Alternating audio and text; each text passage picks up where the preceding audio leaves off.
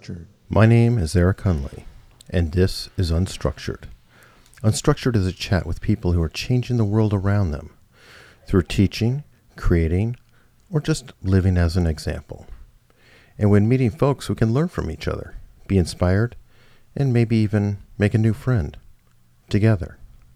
Okay, hello all. Welcome back to the Unstructured Podcast. I'm super excited. Today I have Tim Lucho Wagoner. What do you prefer going by, Lucho or Tim? It doesn't matter. Um, Lucho came from a past name I had. I used to be Luchinsky. Um, in this, I was training with the. If you want to hear it, I was training Absolutely. with this Australian guy who was a Tour de France rider for Festina back in the early 2000s, and he and I used to train a lot together. And he started calling me Lucho. My last name was Luchinsky, and it, Okay. and it just popped out one day. Like, what is that? He goes, Lucho, that's what I'm going to call you. And it just took, it just, I ended up basically becoming Lucho. Um, but I had my name changed when my first son was born back to um, my original Wagner name. Well, that's cool. Yeah. So it's sort but of a it, it doesn't matter what you call me Tim, Lucho, whatever. so it's sort of an inside um, baseball nickname. It started that way, yeah. But now I, I uh, the, tremendous number of people who who know Lucho don't know what my real name is. I don't think. Well, it seems to be a theme because my previous guest had the nickname of Toto, as in Hunter Yeah. Toto Motts, except that name is no longer due to Bryan Callen um, destroying his masculinity in a riff. How does that destroy the name Toto? Um, you Because Toto's to not a masculine name to begin with. Uh, no, it's not. that Sorry. was kind of the point that uh, Bryan Okay. um, thoroughly, thoroughly um, addressed. It is a- a, very hilarious moment. Got it. I'll have to listen to that. Definitely, it should be hopefully tagged into the first episode. Now, with you, normally in podcasts, you have such a storied, amazing athletic background that I could probably be reading off for five or 10 minutes your career highlights. I'd much rather travel with you, though, through your career and learn about you and how you felt and what you did because it's astounding the achievements that most normal uh, mortals like us can't even imagine. Now, if I Yeah. recall you, go on. I don't know if I can remember all of it. I, I, I tend to bounce around the highlights, which spans. Well, you're from Kansas, right? Yes, Um, correct. A little town of 450 people in a really small, northwest Kansas. It's uh, eight miles from the Nebraska border. A Hmm, little town called okay. Almena. There you go. is it off of So, you know- 70? No, what? No. Do you know where Hays is? uh, it's been a while. I lived in Manhattan, Kansas for a while, but that's east. Okay. Yeah, I've lived there too. But you, if you go, really? if you're coming from Manhattan and you're driving I-70 west, hmm take a right at Hays and drive 90 miles, and you'll hit my town. Okay. okay. So there's nothing. When growing up, the the nearest movie theater was Hays. That was 90 miles away. So we didn't have a radio station. We had one radio station. It was country music, um, and very very rural, pig farming. Grew up pig farming and working for other ranchers and and farmers. Growing up all my whole life, so so you like space? Yeah, absolutely. Um, there's no question about that. I, I can't handle traffic. I can't handle stoplights. Stoplights just irk me more than anything in the world. Um, yeah. but So my now- favorite, one of my favorite places I've ever lived is Seattle. Really? Ironically, yeah. I my my girlfriend at the time, who eventually became my wife, moved there, and I lived in downtown, skyscrapers all around Seattle, and I loved it. But Seattle's a, a pretty unique town. Um. Anyway, yeah. So I, I started running when I was 11, and I wasn't a runner. I I was asked if I they needed people to participate in the the Junior Olympics in in Kansas, and so I went. Um, had to buy shorts to do it, and I didn't Whoa. have any running shorts. I didn't use running shoes. I had just tennis shoes, but I won the mile. Um, Hold on, that's quite a jump. Let's back up a little bit. You went Uh-huh. from nothing to the Junior Olympics. That's not like saying, "Oh, I went to elementary school running." You went Well, straight to invitation. there. yeah, they just needed people to fill spots, so they got me in, and I ran the mile, and I and I won. Um, and I was like, "That's this is pretty cool." and then once I went into junior high, um, then I I started to run a little bit more. So, Okay, but so football you, was bigger there than anything. ah, did you play? Absolutely. Yeah, I got a scholarship to university for football. All state defensive back twice.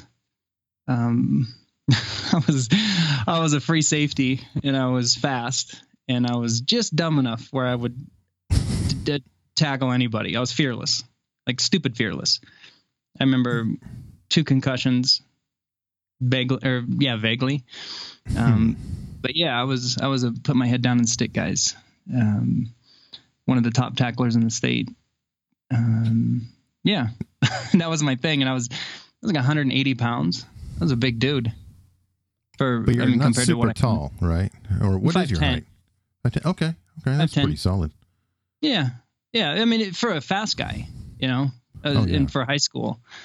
Um, but I was also, you know, multiple state champion in track and field. Um, Which disciplines? I was two mile, but basically small town, you know, small track teams, and we won state. We won state track and field three times when I was in high school. So you did everything. You did two mile, one mile, 800, and four by four is what I did.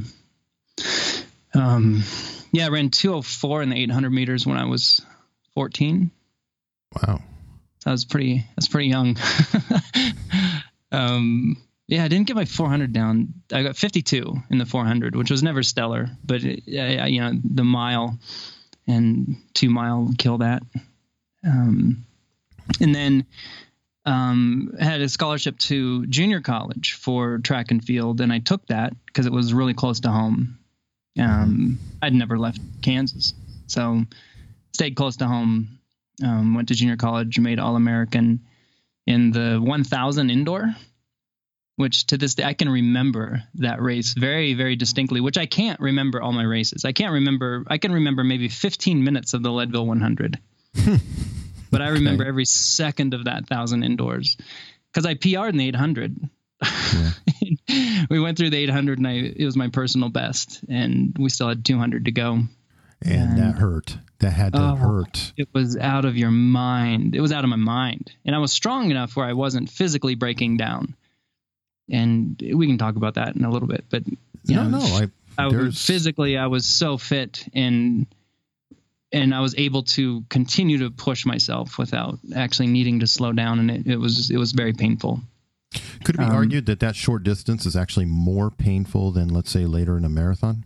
thousand percent. So I mean, I, you probably know that I'm training right now for masters track and field in the 400 meters. Um, yep, you were going from what was it, 100 miles to 100 meters for a bit? Yeah, so I went. I, my I did 100. My last race in 2012 was 100 miles, and I took four years off. And then my first race back from that was 100 meters, Which is and awesome. then which I did just as a joke. I'm like, I just wanted to say, I just wanted to say what I just said.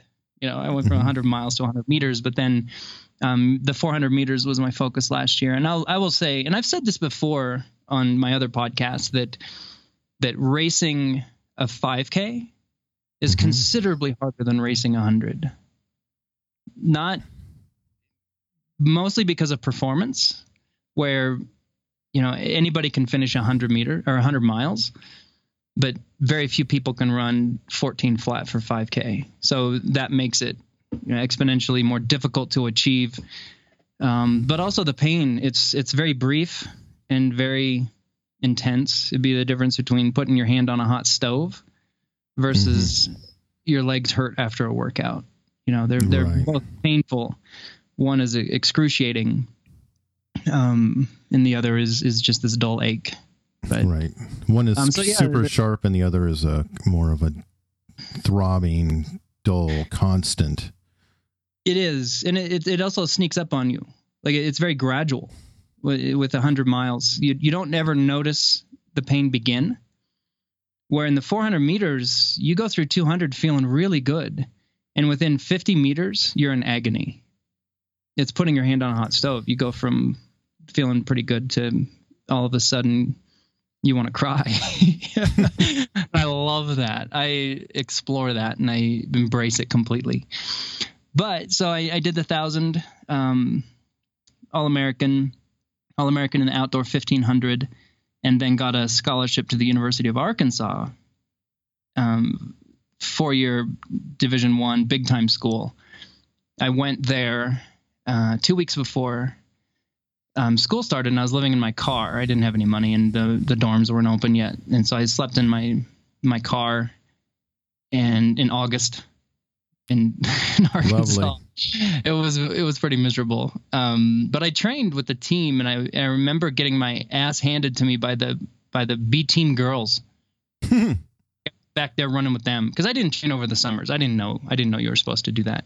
Yeah. I was running 30 miles a week all through high school. And I thought that's what you did get there and you know here's these these freshman girls who are have been running 80 miles a week and they're just blazing fast and they were just kicking my ass and I I quit. I walked up walked up to the coach and I said I'm done. I'm not going to run for you. And so I got in my car, bought a pack of cigarettes, believe it or Oh, not, damn. and drove back to Kansas with my tail between my legs. Um, and then that started that kicked off a uh, five year travel stint where I bought a one way ticket to Guyana, South America, um, on a whim. Hmm. Tickets were cheap. They spoke English. I didn't speak a second language, and the exchange rate was insane. it was their economy was trash, and yeah, I went there with a thousand dollars US and was able to do what literally whatever you want. so I I did that, had fun. Um, and then my sister at the time was starting uh, hospice in the U.S. Virgin Islands, and so I went to visit her, and ended up coming home just to make a little bit of money, and then I flew right back and ended up living there for four years. You said hospice as in um AIDS hospice specifically, I mean, AIDS was their their Oh. biggest problem. Percent of Okay. the population AIDS Ugh. at the time. terrible, Uh, terrible. I know it- Haiti had it a was- terrible time. It was really bad. Um, and so I stayed there for four years, smoked a pack a day, and just got drunk all the time, partied. Yeah. Let's let's Yeah. visit that a little. I mean, that, it, it's easy to throw things down, but um, Sure. I mean, you went from being pretty cut all American, I guess. Um, I don't know the right term, but very healthy to almost not. I, mean, was that because you got beaten by the females, or, or you were humiliated in some way? I've Have never you- looked at it that deeply. Um, I suspect that there's something there if you wanted to dig at it, but um, I think I was just flying by the seat of my pants and having fun.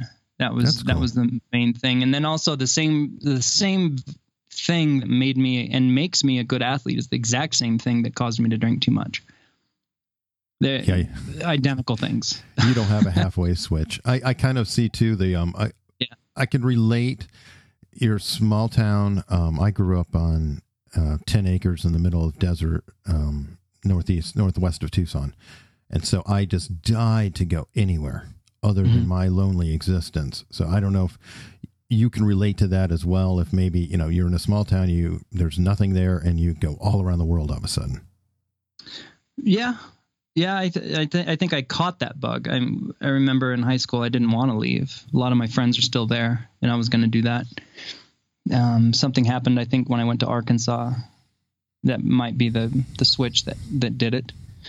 Um, so yeah, but the you know as as work as a bartender, um, worked my way up. Took a couple of years, but I ended up being a the main bartender at, at the the club it was called the backyard making and i'm not exaggerating at all i think my worst night that i can remember was $600 And it was in the nineties. yeah and i would leave regularly Wow. with $800 in cash in my pocket every night So you were a stripper. so I, no i wasn't just Uh, i was a That's a good bartender um because that's and then stripper money. hurricane yeah, Hurricane Marilyn probably saved my life because um, that that hit the island and and the bar was destroyed. So I Hmm. didn't have a job, and a, a guy that I'd seen briefly in the bar asked me if I wanted a job roofing. I said yeah, and he ended up being a triathlete. And he asked me if I wanted to. I, we'd we'd talk, and I talked about my running and stuff. And he asked if I wanted to do a triathlon. I said sure, I'll try it. Borrowed a bike, went over to St. Croix, did my first triathlon, um, placed third, and bought a bike. And four races later, I was qualified for the Hawaii Ironman. And three years later, I was number one in the world. And it was it was quick because I went from it's that addictive personality where I went from nothing, um, zero fitness essentially to hyper fitness in just a couple of years. And I did that by having a crap ton of money, not working, moving back home to Kansas and training 30 to 40 hours a week. Oh, so you've been saving money from your uh, bartending gig. And then living at home. Yeah. I wasn't cool. Know, at 24, I wasn't ashamed to be living at home with my mom, um, training all the time. Um, so yeah, I qualified for Kona Ironman Hawaii. Um, my first time there, I placed, uh, God, I can only remember 130th overall. I think I ran like a t- 310 marathon. Um, having never run a marathon before, and then never swam 2.4 before. The first time I swam 2.4 miles well, I'd done it in the in the Caribbean probably, but I there was nothing was measured. We didn't have GPSs or anything. Um, but the first time I officially swam 2.4 was two days before the race, um, and I swam 103, which I still think is my best swim ever there, because I I wasn't swimming. I swam an hour a week, and Wow. because there was no pool. There was no pool in where I lived. So it'd be, you know, every other week I would drive to a pool and do a big swim. But I remember looking back and averaging it out over the six months leading up, and it was averaged an hour a week. Um, so the first time was 100. I don't even remember the the result. 130th. Um, my second time at Kona, the year later, I was 44th. And then That's my hell of a third my third time at Kona, I was 16th. Um, How did you? Um, I mean, were you comfortable swimming to begin with? Because you, you're Yeah. obviously a runner, um, Mhm. and I guess you picked up cycling because well, running strength, I think, translates to cycling for some people pretty well. definitely. But uh, I think I swimming, think the, yeah. the football helped because I was a Hmm. weightlifter. You know, I was strong. I could muscle through the water, and I didn't mind getting hit. Like being Hmm. in a group of a hundred swimmers all on your back, it didn't bother me at all. I didn't care. You know, I get punched in the face or kicked in the mouth, and I didn't even didn't even register. I'm like, whatever.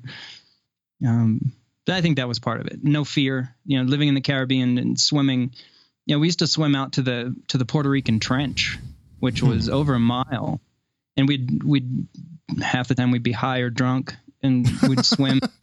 You'd swim. You'd start in the Marianas Trench is twenty nine thousand feet deep, and we thought it was kick to to go out open water and just watch that that blue ocean turn black. And I would argue that being high or drunk would be causal on that. maybe but yeah it was fearlessness you know just not not scared of anything um Wow, that's amazing. Is that also um, sometimes a, a problem though?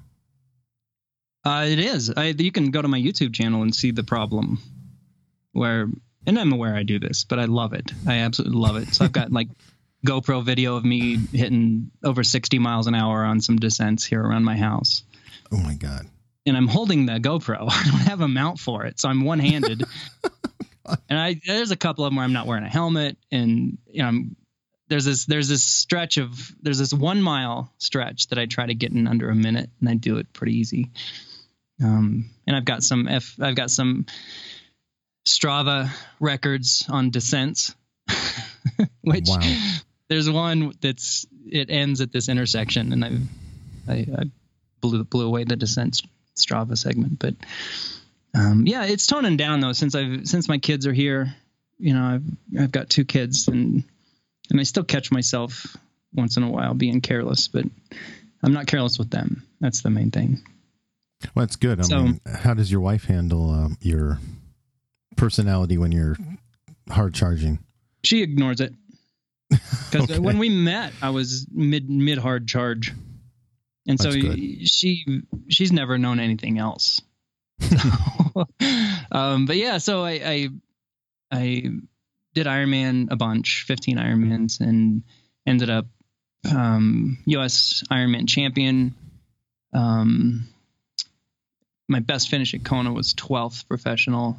I was in 10th briefly, and then that comes down to where that instance where I was in 10th, I think I might have been in 9th, legs failed Wow. which which I've I've explored. I've tried to mimic that again, and I did it last year, where my legs just muscularly stopped working, and and at Kona I was in ninth or tenth, and my legs just locked up with a mile to go. I ended up getting passed by two guys.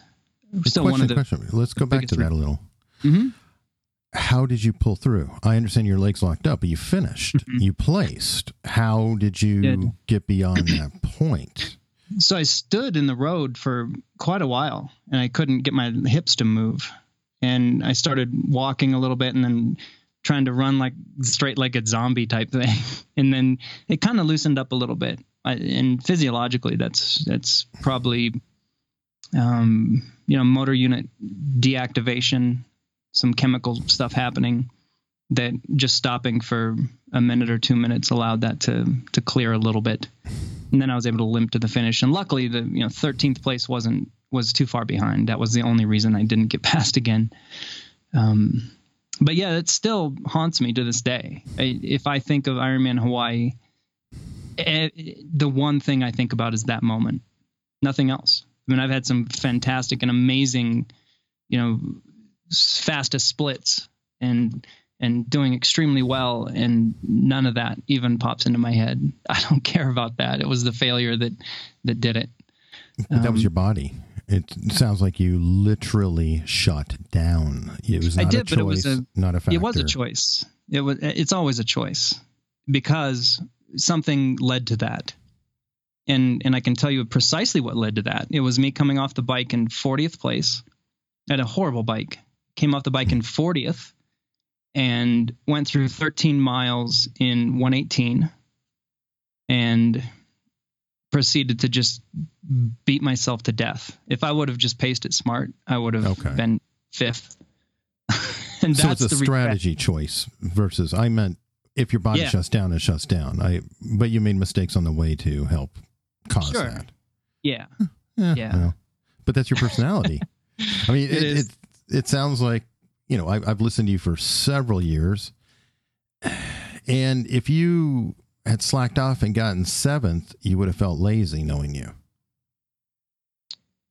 looking back what what i know now no but at the time yeah i think you're right So- and i would i would take that regret over the regret i have now anyway so i was also poor and i left i mean 10th place was $10000 oh, that would hurt. Yeah. now i lost 10 grand. I got a t-shirt and a teacher's medal. That's what i got. And you know the, the trip itself cost me $6000 and so i it was a was i lost technically 16 grand on that moment. Hmm. you know that decision to to not back off. You know rather than run six minute pace i could have run 620 and i would have been totally fine so Now, anyway you were a professional at that point, correct? i was Okay. Did you have any kind of sponsorships or i did but it wasn't any travel stuff what? What is that like? I mean, uh, not everybody gets to be a professional athlete. Um, how does that affect you? What's the process? So I think What is it? that's for sure the the professional aspect, and then also, and I, I've thought very long and hard about this as to why my current personality is, and how over the last maybe eight years I loathe racing. Racing, I can't stand racing, and I and it started out placing 11th, or when I was 11, placing first, and there's pressure now Mhm. before Sure. that there's none all of a sudden there's potential so you've got pressure to perform and i'm 11 years old and then i get into high school freshman year state champion in you know in the four by eight freshman. I'm I'm 13 when I enter high school. 14, you know, 15 uh, state champions in football. We were we were undefeated, had the longest winning streak in the country when I was playing football in high school. Um, 60 games without a loss, and the pressure that I didn't know at the time was there. Um, you go into college, you've got a scholarship, you're you're you're you're there to perform, and if you don't Right. perform, then thing right. Um, and then I go, I try Ironman. Oh, I'm good at this. So all of a sudden, bam, I'm the top amateur in the country, in the world. I'm the I, top amateur in the world. And so it just piles up and it keeps going all the way up until 2012. That makes Um, me weird. It's a weird analogy, but that kind of makes me think of um, gambling addiction. That many, many people have become addicted to gambling, won their first time gambling, and they won big. Do you I- think that losing your first race, or I, I hate to say lose because that's not really that's loaded, but if you had let's say placed third and it took you six months to finally get first, do you think it might have been easier for you later? no, No? I don't think so. Okay. Was, I mean, the, the string of winning came uh, regardless of that first one. I mean, it was it was we're talking decade of of this, where I, and, and it became, I felt it, and I remember feeling the pressure on myself, which is which was also extremely detrimental to my to my physical ability to race well because I uh, my downfall, if I had one in in training, was that I just didn't break down. I, I, I, I could show you training logs that would make you think I was full of shit. I've heard of your training logs that uh, they're, they're They're- enough to make people sick. I, I've Tim DeBoom, who's won Ironman Hawaii multiple times, once told me that I he could never do what I do, Hmm. and I, that should have been a big red flag. He's here's this guy winning Kona, and I'm training with him, and I and I'm just destroying him on almost everything. Mhm. But the problem, like I remember weeks and weeks of of 35 hours of training with intensity six days a week, and I just never, it just, yeah, I just didn't I absorbed it. But it, but the Hmm. problem was I always was too tired. right. You know, I could perform at this this high level in training, but then when it came to racing, I, I just felt tired and I broke down. And I think so there's a won big training. I did absolutely, and I still to this day, I and I've come to the point now where I'm I'm at peace with that, and I love it. Like my my workouts are bring me joy when I when I perform in a workout. The 400s that I raced last year, I didn't perform well, and I don't care. I don't care because I had some um, fantastic workouts. so Well, there's Yeah. something to be said to that. That's saying you're loving the journey, and and a lot of people would say that's incredibly healthy because Mm-hmm. You you just love the process. The um the actual race is very short in the whole Mm-hmm. scheme. yeah you have to have that perspective correct to do that because uh, i'm i'm a coach i'm a professional coach now and that's one thing that i talk a lot on is perspective and how you how you uh, take a result and how you look at that result and what do you get out of it so and i'm talking about success and failure Mhm. what is a failure what what is a success um, and it's really important for a developing athlete to understand that failure it, you can fail successfully and you can turn a failure into a success if you use it right that's really important so Definitely. Now, question on that. Um, the intensity of training and the the amount of effort that you can put forth. How does that uh, affect your view of your athletes? Um, I'm wondering if you reflect what you can do on what they are actually doing or unable to do or more able to do. yeah so what a big part of that is what i just said where i ra- i trained so hard that i wasn't able to race well Mhm. and i'm extremely in tune with that now and that's at the forethought of everything i do injury prevention and fatigue those are the two big things that will kill consistency um, and it's a fine line between good fatigue and bad fatigue right You- Fatigue is incredibly important. Struggle is important. Failure is important to a degree. if you, I, I could destroy an athlete, that doesn't make them better. Right. Um, so I've, I've become very in tune with looking for signs, um, and it's in a lot of what my experience. Well, my experience with that is from my experience. I've been through that. I see an athlete do a track workout, um, and I'll ask them, you know, the, the morning afterwards, how do you feel? And I Mhm. know everything that they're saying personally and intimately. I know exactly how they're feeling and and what the red flags are, and should I give them a rest break or not? Um, and I think that's probably my biggest strength as a coach is the failures that I've gone through. How do you I- handle your athletes' mindsets? I mean, uh, w- w- what have you seen? What, what is uh, Oh, some trends? Lord, I've coached for 18 years with God, the number it's got to be over 600 athletes, um, and every single person is so different. And I'm I'm really into the the psychological side of it because we don't understand it yet. Right. We, I mean, isn't the and I'm not big on the artificial intelligence thing, but we're struggling to make these really high end artificial intelligence f- computers, right? sure. That just shows you that we don't know shit about the human brain. we don't we don't even know how to make artificial intelligence. But you, what happens in your in your muscle tissue during a workout is has been known for decades. That's Mhm. simple. I mean, what a workout is going to elicit physiologically is is is child's play. Right. But how that athlete is going to perform in that workout from a psychological standpoint and how that workout is going to affect them psychologically and how that's going to carry over and develop and grow is everything it's like a fingerprint.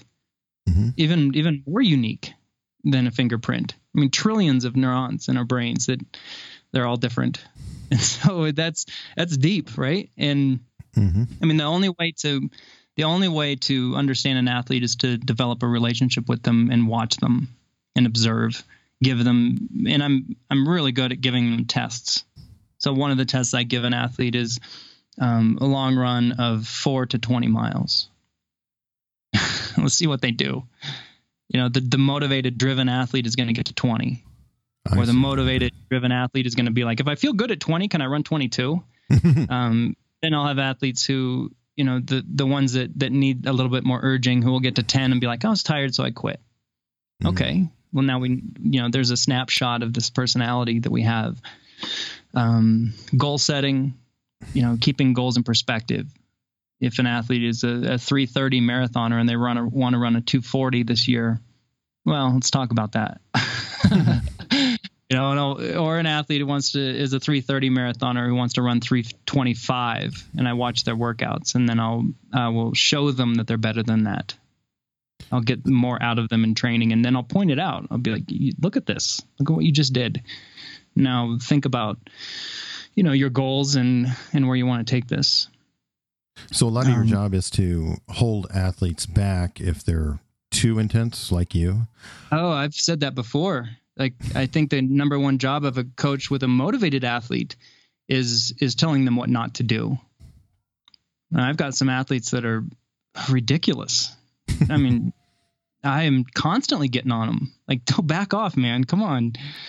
Um, you know, and, and interestingly enough, I think the the girls are the ones that are the I call I call some athletes robots, where you just Mhm. program in the training and they do it Mm. and they're tough. They're tough ones to coach because you have to really because they'll ignore the signs of breakdown and fatigue.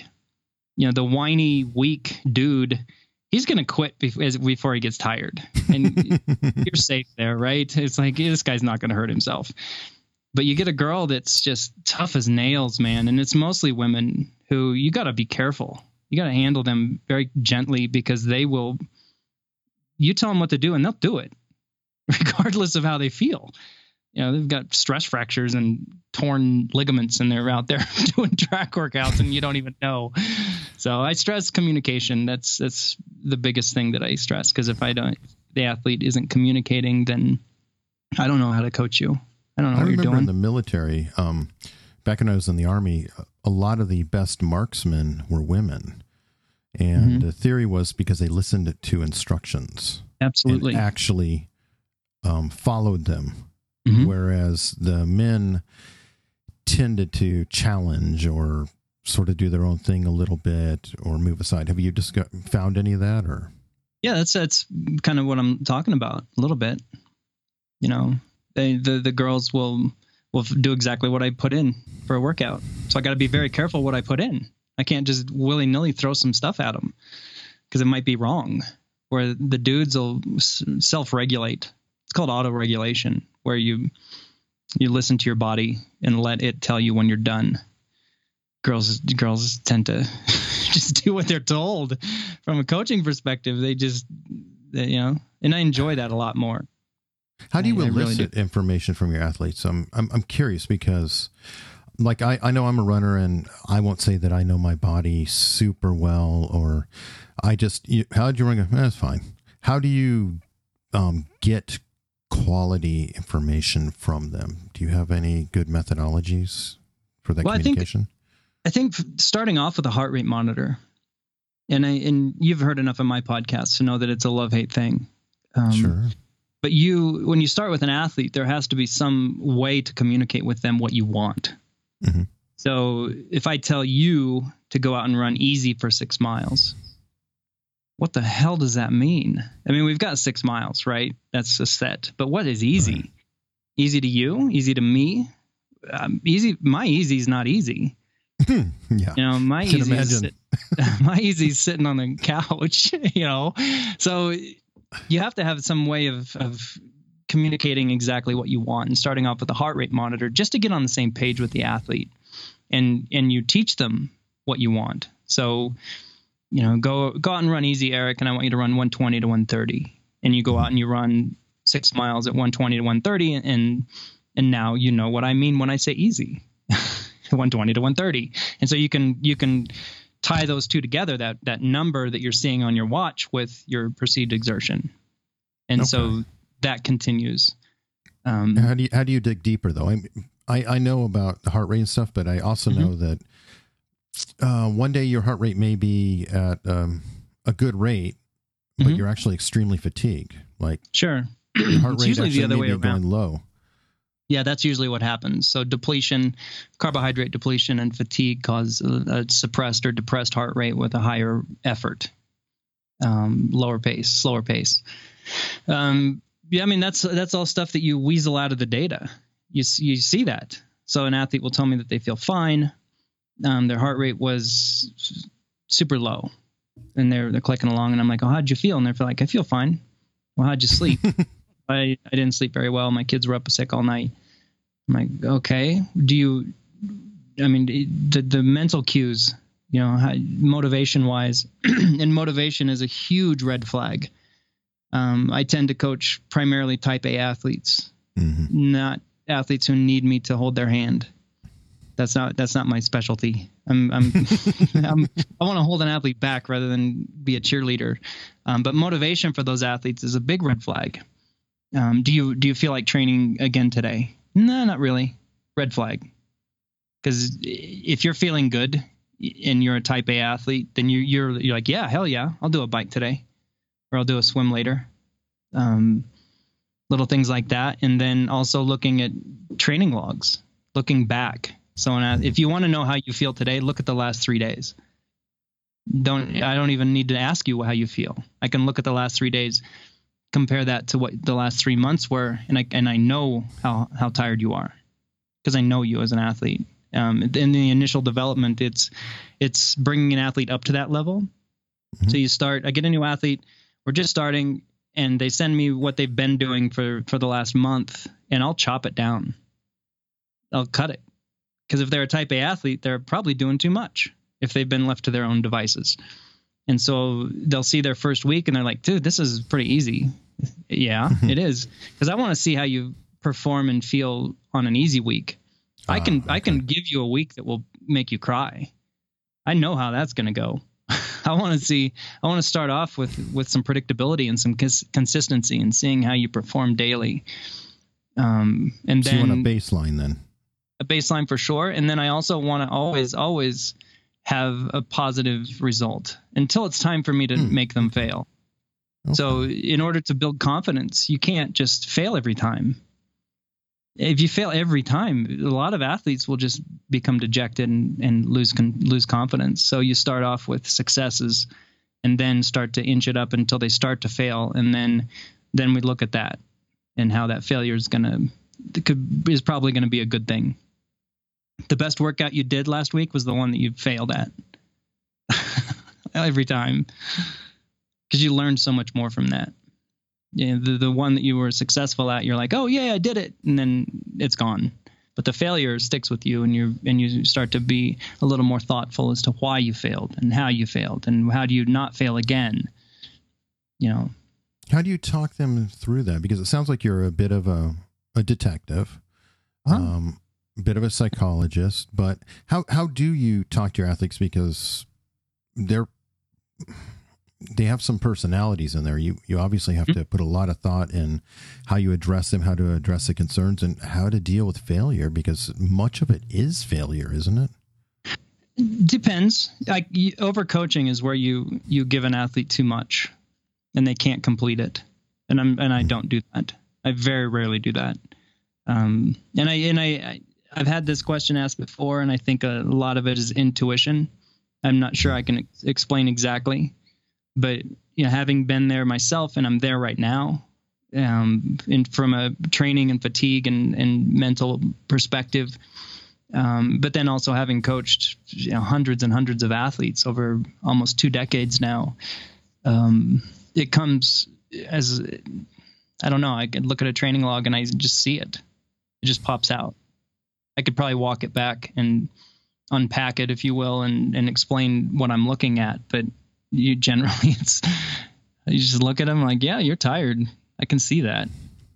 So little data points, um, cutting a workout a little bit short, heart rate, wattage, um, little things like that. Excuses. Excuses are a big one. if it's a viable excuse, I'm fine with that. But if it's not, I call bullshit and it's time to rest. um, Have you ever read the book Blink by Malcolm No. Gladwell? did no, I haven't. Didn't you, may send me check that? that?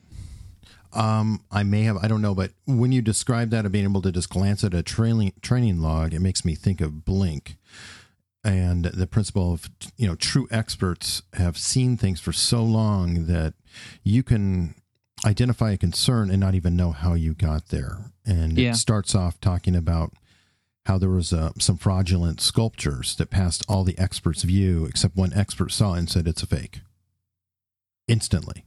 Hmm, Didn't even know that's cool. how he did it. So I'm kind of wondering if um, Mhm. that's where you are with uh, you know 20 years of experience and so many athletes and so many variants. And I think you Mhm. even coach um, some Olympians or Olympic trials past. athletes. Yeah, Yeah, not anymore. That's Yeah. still Yeah. still astounding. Yeah, it's good. And that the one of the girls that I that I worked with, I, it took me five years to get her there, and she started off as a a 320 marathoner, ended up running 241. That's Um, that's amazing. Yeah, and she was she was a robot. I mean, I had to be super careful with her. I mean, I would uh, she lived in Minneapolis, and I would tell her, you know, 20 mile run today. And I would get the feed after the fact. She I would get the feedback, and she's like, "Yeah, it was snowing, so I did this on the treadmill." I'm like, "Shit, okay, let's change tomorrow then, because that's brutal." Um, and then also the psychological burnout. Athletes hate it when I make them rest, and I love that. It's a good sign. if, you know, the ones who I try to make an athlete ask for rest, but most of the time it doesn't happen, and so I'll just chop it and make them rest, and they hate that. So, um, What happened with you? Uh, now that you mentioned burnout, I oh, I know that you did um, Leadman. Please Mhm. do me a favor and break down Leadman and exactly what you did because it's astounding. And I always tell people, they go, "Oh, you mean Leadville?" I'm like, "No, that's only part of it." yeah. So Um, the- please break it down. the burnout I, i've thought a lot about that and one thing that i'm uh, that i really try hard to do is be extremely brutally honest with myself i mean i call bullshit on every day on myself constantly and and I'm harder on myself than anybody. And I I believe that, and I, I blogged about this. I don't know if you've read my blog, but it, has got like 1,200 posts. Um, That's it. Years, yeah, years and years of of daily training logs and writing about my feelings and what I thought and all this stuff. But I, I remember writing, and it just kind of happened as I was typing that I'm finally satisfied. Like I've never satisfied before. I always wanted more. I always wanted to do, you know, nail that perfect Ironman where you your legs fail and you black out on the finish line type of thing. And that's actually mm-hmm. from Peter Reid, not me. But um, and with Leadman, it finally happened. I feel like I put it all together. Um, alcohol aside, we can talk about that because um, I was well, first, a drunk. I did it. that's scary. But first, tell us what Leadman is.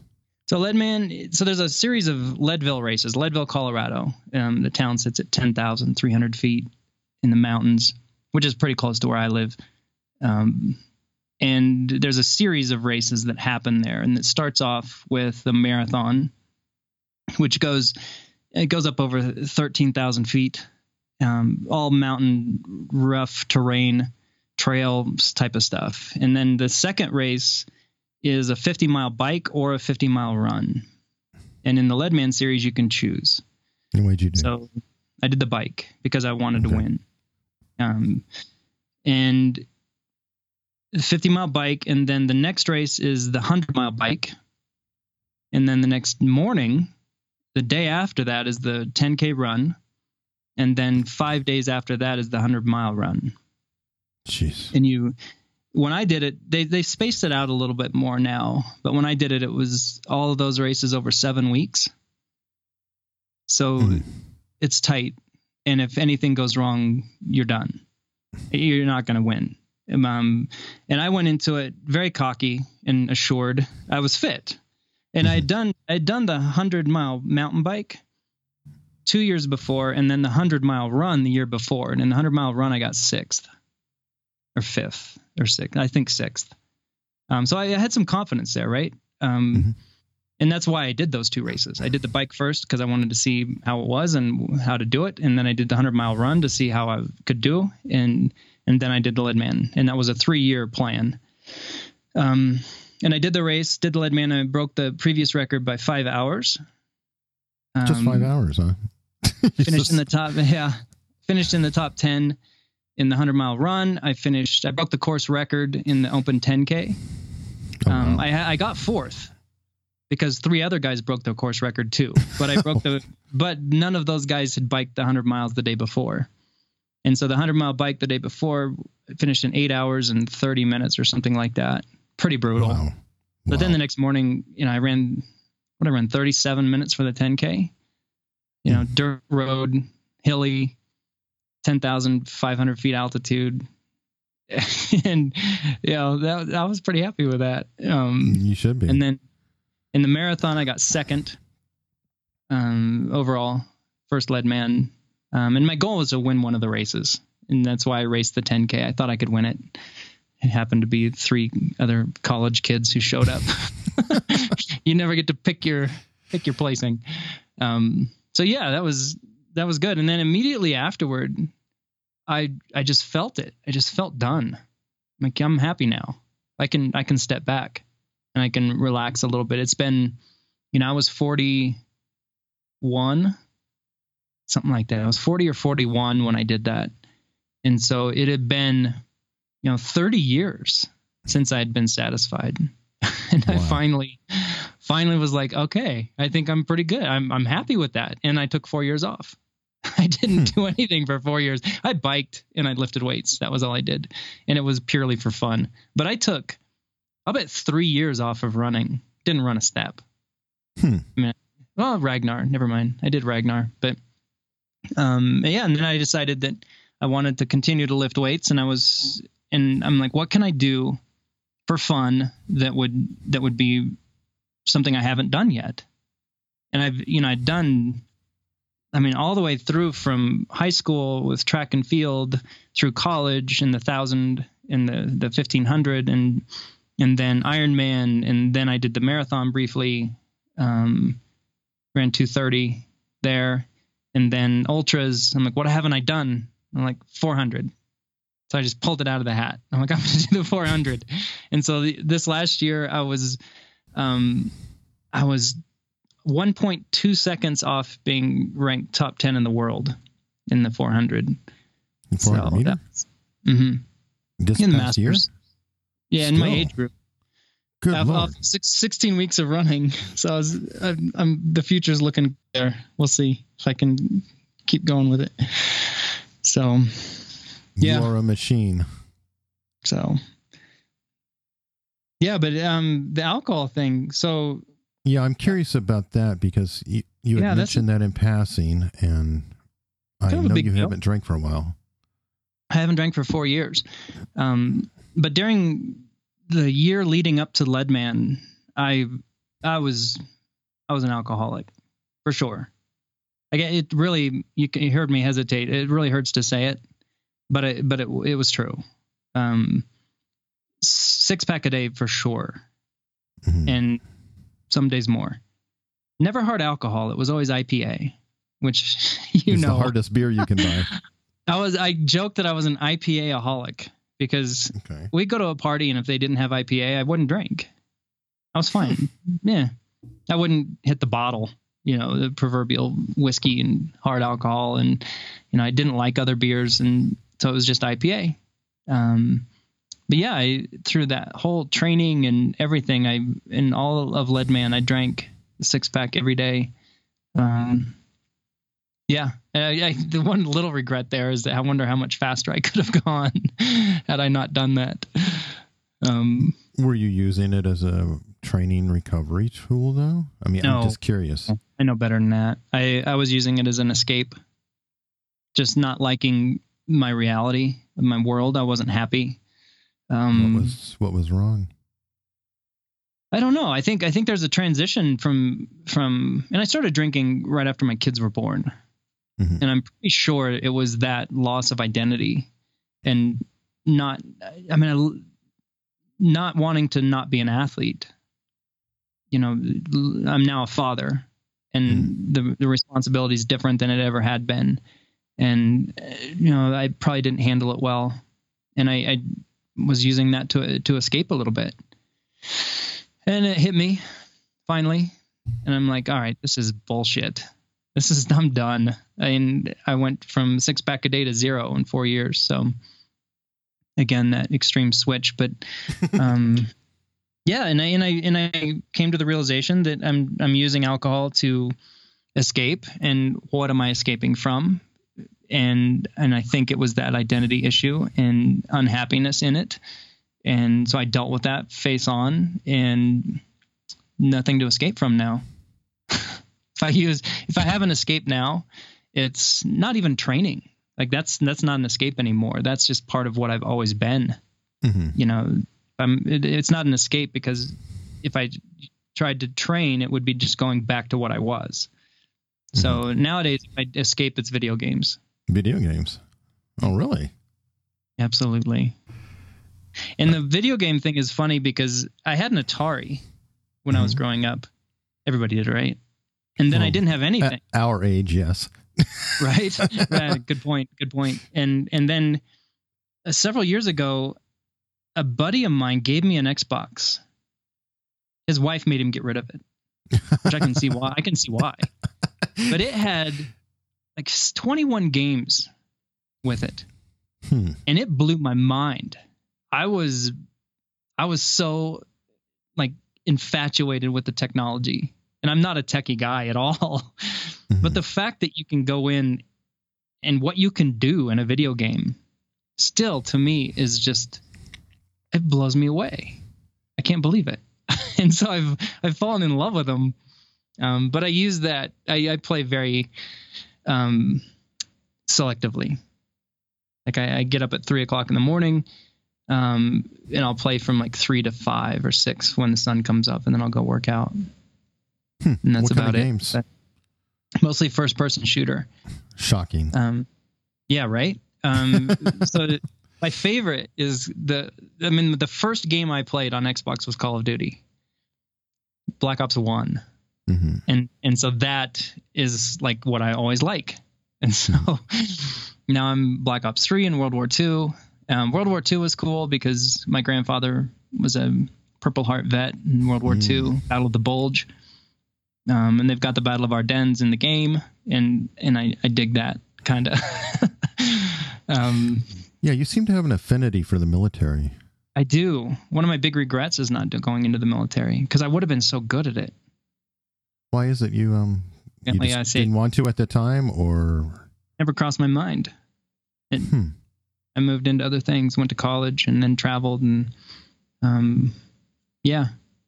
But I, I regret that. I thousand percent. If I could go back in time, I would probably go into the military when I was eighteen. okay. What is it you admire about the military? I like the discipline and the the difficulty of it. That struggle, and that, that's all I've sought. That's what I've sought for myself my whole life. You know, I I got up this morning, my legs are trashed, and so I went out and I tried to hurt myself in the weight room. that was what I wanted to do. That's fun. You know, is seeking that struggle and seeking that that pain. I don't know if it's pain. It's not pain because I, I enjoy it, and it's not suffering because I enjoy it. So it's the challenge, I think. I know you listen to Jocko Willink. Have you um listened to uh, David Goggins? I can't listen to Jocko.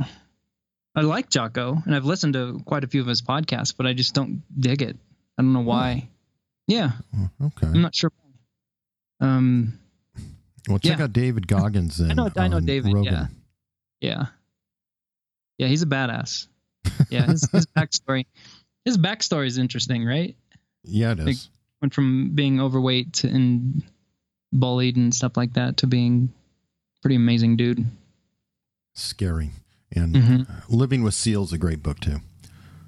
Yeah, I haven't read that either. I don't read military books. It's not uh, military. It's um, about a guy who hired him for 30 days to turn his life around. Oh, really? Yeah, I think you would enjoy it. He he, he really um, he treated the guy to some punishment. It was like getting to a thousand push-ups a day, and uh, oh, it's snowing outside. Fine, we're gonna go roll run for eight miles. I'll cringe. that's not what I do. It's what I'm against. Uh, it is it is what you're against it, Yeah. but it is an entertaining read. Yeah, I'll bet. I'll, I'll have to check that out. I read a lot, and it's never any of that stuff. What do you read? Um, right now I'm reading the Gulag Archipelago, which is painful. Jordan Peterson. Jordan Jesus Peterson. Christ, that's painful.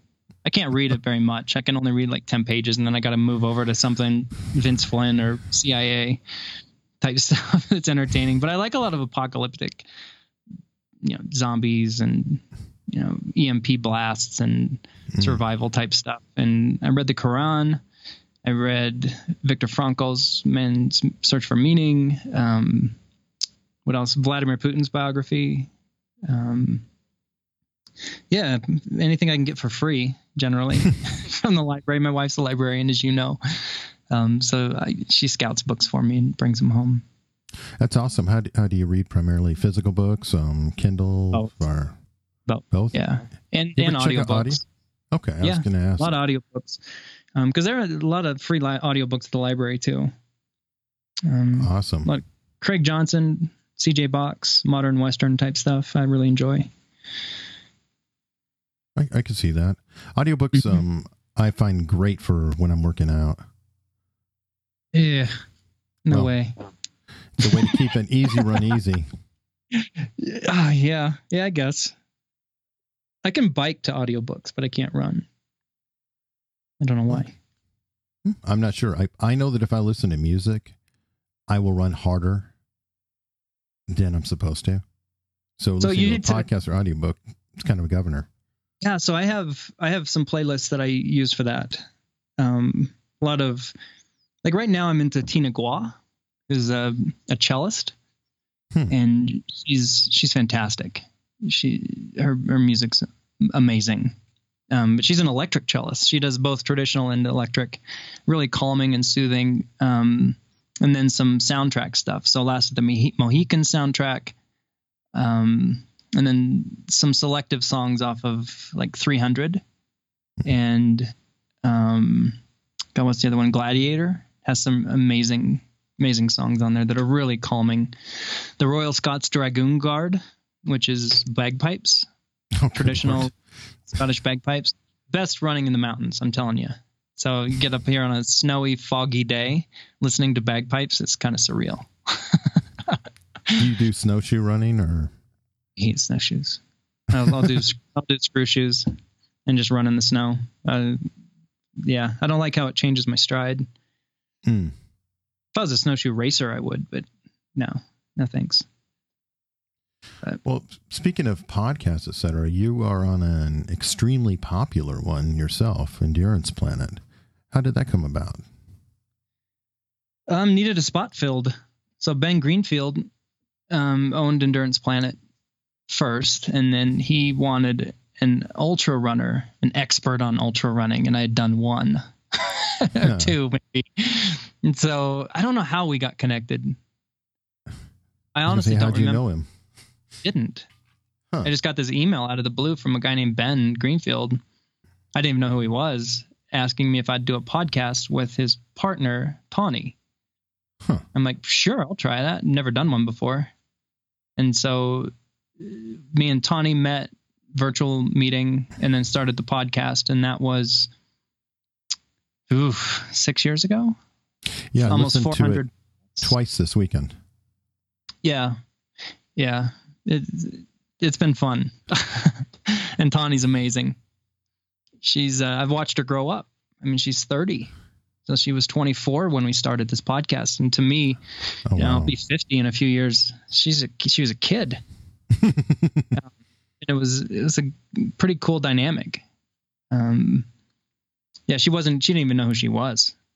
Like she thought she did, but she didn't. And I watched it over the years, her find herself and mature and and. But she's she's always been just amazing to me. Really smart, very well put together. Um, yeah, Well, you guys have a really um, neat dynamic. How how is that? Um, it seems like you spend a lot of time talking with each other. Yeah, I think we're good friends. I, I've said before that she's probably one of my best friends because I've I've I don't talk to people. I mean, I'm pretty isolated where I live. I don't I don't see people, um, and I and I talk to my athletes, but that's a different relationship. Um, and so I've talked to her every week for six years, and it's been long conversations. We're talking two hours a week, and not just the podcast, but before the podcast, we will get into a conversation, and it just runs for forty five minutes. And we just we enjoy talking to each other. I think she enjoys my no bullshit. if she says something, just call her out on it. And I'm not I'm not mean, but No, no. you know, I'm I'm totally honest with her and I have her best interest in mind. I mean, I love her. She's she's incredible. I want her to do nothing but succeed. Um, and so I think she she probably senses that a little bit. Um, and then I've flown out to California quite a few times to hang out with them and do Ragnar. She's been here. She her and her husband have come to Colorado and they've stayed at our house. Um, and I coached her for a year, long time ago. So yeah, we've developed this this pretty close bond. Uh, we have a lot in common, and then again, we don't. She's from Southern California, and I'm basically a redneck hillbilly living in the mountains. I mean, you couldn't be more different. I'm almost 50. She's only 30. She's you know huge age difference. She's a girl. I'm a boy, but we get we get along really well. She's like my sister. So So you're Yeah. almost um, alike enough and different enough at the same time to reveal things within each other. Yeah, yeah, we have a lot in common, and those bonds are tight. But then there's these little offshoots that we just completely disagree on. Well, aren't those sometimes the fun things? Absolutely, it's the struggle, man. You don't learn anything from arguing in the mirror. you gotta, you gotta have confrontation, otherwise you don't learn anything. So Now you mentioned nother- you mentioned being isolated. Um, you live pretty far up in the mountains, don't you? I wouldn't say far up. We- We're ironic, or I don't know the difference between ironic and coincidence, but That's we're we're close to we're t- 20 miles or 14 miles from Boulder, Hmm. but there's a mountain range that separates us. So it it's 14 miles, but it takes a half hour. And you know, I don't know if you've seen the Flatirons of Boulder, but you you run, yeah, you run from Boulder to the top of the Flatirons, and you look over the Flatirons towards the divide, and that's where I live, out in the middle of nowhere. So it's not a town. We're an unincorporated Golden, technically, but there's a, a liquor store and a gas station are the only two things that are even close to us, and a coffee shop now. Um, yeah, it's it's just I live 400 meters from the edge of Arapaho National Forest, and that's huge. It's monster. Uh, pretty close to a place called Walker Ranch and Golden Gate Canyon State Park, and that's it. It's just wilderness. We have neighbors and stuff, but everybody keeps to themselves. Yeah, mountain lions and things like that. Oh, oh yeah. I've never seen one. I've I've followed one. Never saw him, but he was right in front of me. He was it was in a big snowstorm. It was dumping snow and I was up in Arapaho. I was in the national forest. Um, trying to run up to this place called Star Peak. I'd never done it in the snow and I wanted to see what would happen. Um, and I fall in line on this game trail with with mountain lion tracks. And they were were pretty fresh because they hadn't been filled in. And I ran behind it, and I was running pretty hard trying to catch it, and I think he was staying ahead of me. And and at one point, three I don't I'm not a tracker, but two or three other mountain lions joined in with him, Yeah. and so I yeah I stopped and turned around. but that's the closest I've ever been. We've had bears on our deck, we've had bears in our car, um, elk in our yard, Wow. um, bobcat, lynx, seen the lynx in our yard, and yeah, it's pretty cool. We've been here for uh, what is it, nine years? oh wow. Yeah, So what brought you there? Or what made you seek that out? Was that the athletic community or? um, we were in in Louisville, which is right outside of Boulder, for nine years. Was we moved from Seattle to Boulder, um, and then one of my wife's friends lived up here, lives up here, and we would come visit. And we had a condo, and our first son was on the way, and we decided we needed a bigger place, so we put our house on the market and started looking, and the house that we're in now popped up. And it was during the it was 2008 ish, 2009, and the housing market had just completely folded. Now, you remember that, I'm sure Oh yeah. Oh yeah. and the house had been appraised at and we got it almost we got it over a hundred thousand less than asking Oh wow. or, or the value um, with a new roof it needed a new roof and I, I said we'll buy it if you put in a new roof and they said okay Wow. so we got it um, and it's doubled in value since the housing market's come back but um, it's a beautiful home it's built in 1950 um, like old rustic cool old house But what attracted you to the Boulder area altogether? I mean, I know there's a was- huge triathlon Yeah. community. that was it Okay. Yeah, we were we were in Seattle, and while I was there, that's it it was in 2000, and I had placed 16th at Ironman Hawaii, top amateur, yada yada yada. And my wife finished grad school at UW, and we've like, where do we want to go? And we had met in Winter Park. I'd gone to Winter Park. I used to when I was working in the Caribbean, I would come home in the off season, Mhm. and I would go to Winter Park, and I would work in facilities, which is the janitor. And so I would Okay. come back and I would time as a janitor and then run and bike up there in Winter Park for like two months or three months. Now, where's And I Winter met her. Park? Seattle? The ski resort? No, it's it's right over the divide from us. We're 16 Oh, okay. miles from Winter Park right now, but it takes two and a half hours to drive to it because the the Continental Divide is backed up to my house, right behind our house. And if I've run there, you hmm. run up over the Continental Divide, and just as soon as you pop over the peak, Winter Park's right below you. So it's, was, was she on vacation there or something? Or no, she worked there in the Oh, okay. National Sports Center for the Disabled. Hmm, Um, okay. and then she got accepted to grad school and i went with her so okay. yeah. Very cool. i was a janitor and she was an administrator I always joke that she slummed with the janitor. I used to come in and clean her office. Sounds like a Billy Joel song. Yeah, I love Billy Joel. Um, my wife always says that um, I went into the library and checked her out. Yeah, that's a good one. I dig that. In the adult section. Mm, who's telling? Let me see. Yeah, one, a question though. Being where you are, you've mentioned that you're relatively isolated. Um, does that does that worry you or concern you at all with your kids and maybe a lack of cultural exposure, or do you guys overcome that somehow? Yeah, definitely. I I think of that because I would have I would have bought a ranch in Wyoming hmm if my wife had let us. Um, and she she brought that up. She's like, you don't want to isolate your kids like that. So there's a school up here, um, that has like Ben, my my oldest son, his class is 12 Mhm. and Oliver's class is I think 18 or something, biggest class in the school. And so they have that the the school outlet. Um, but yeah, I don't I don't know. I mean, it, do kids play outside nowadays? Like if you go, if I drive down into Denver, I don't see kids out playing all the time. True. And so, I mean, how much are they missing out really? If we compare it to how we grew up, then yeah, but Mhm. kids don't do that anymore. Hardly ever. When do you see kids biking down the street by themselves? well, let's parents would be arrested.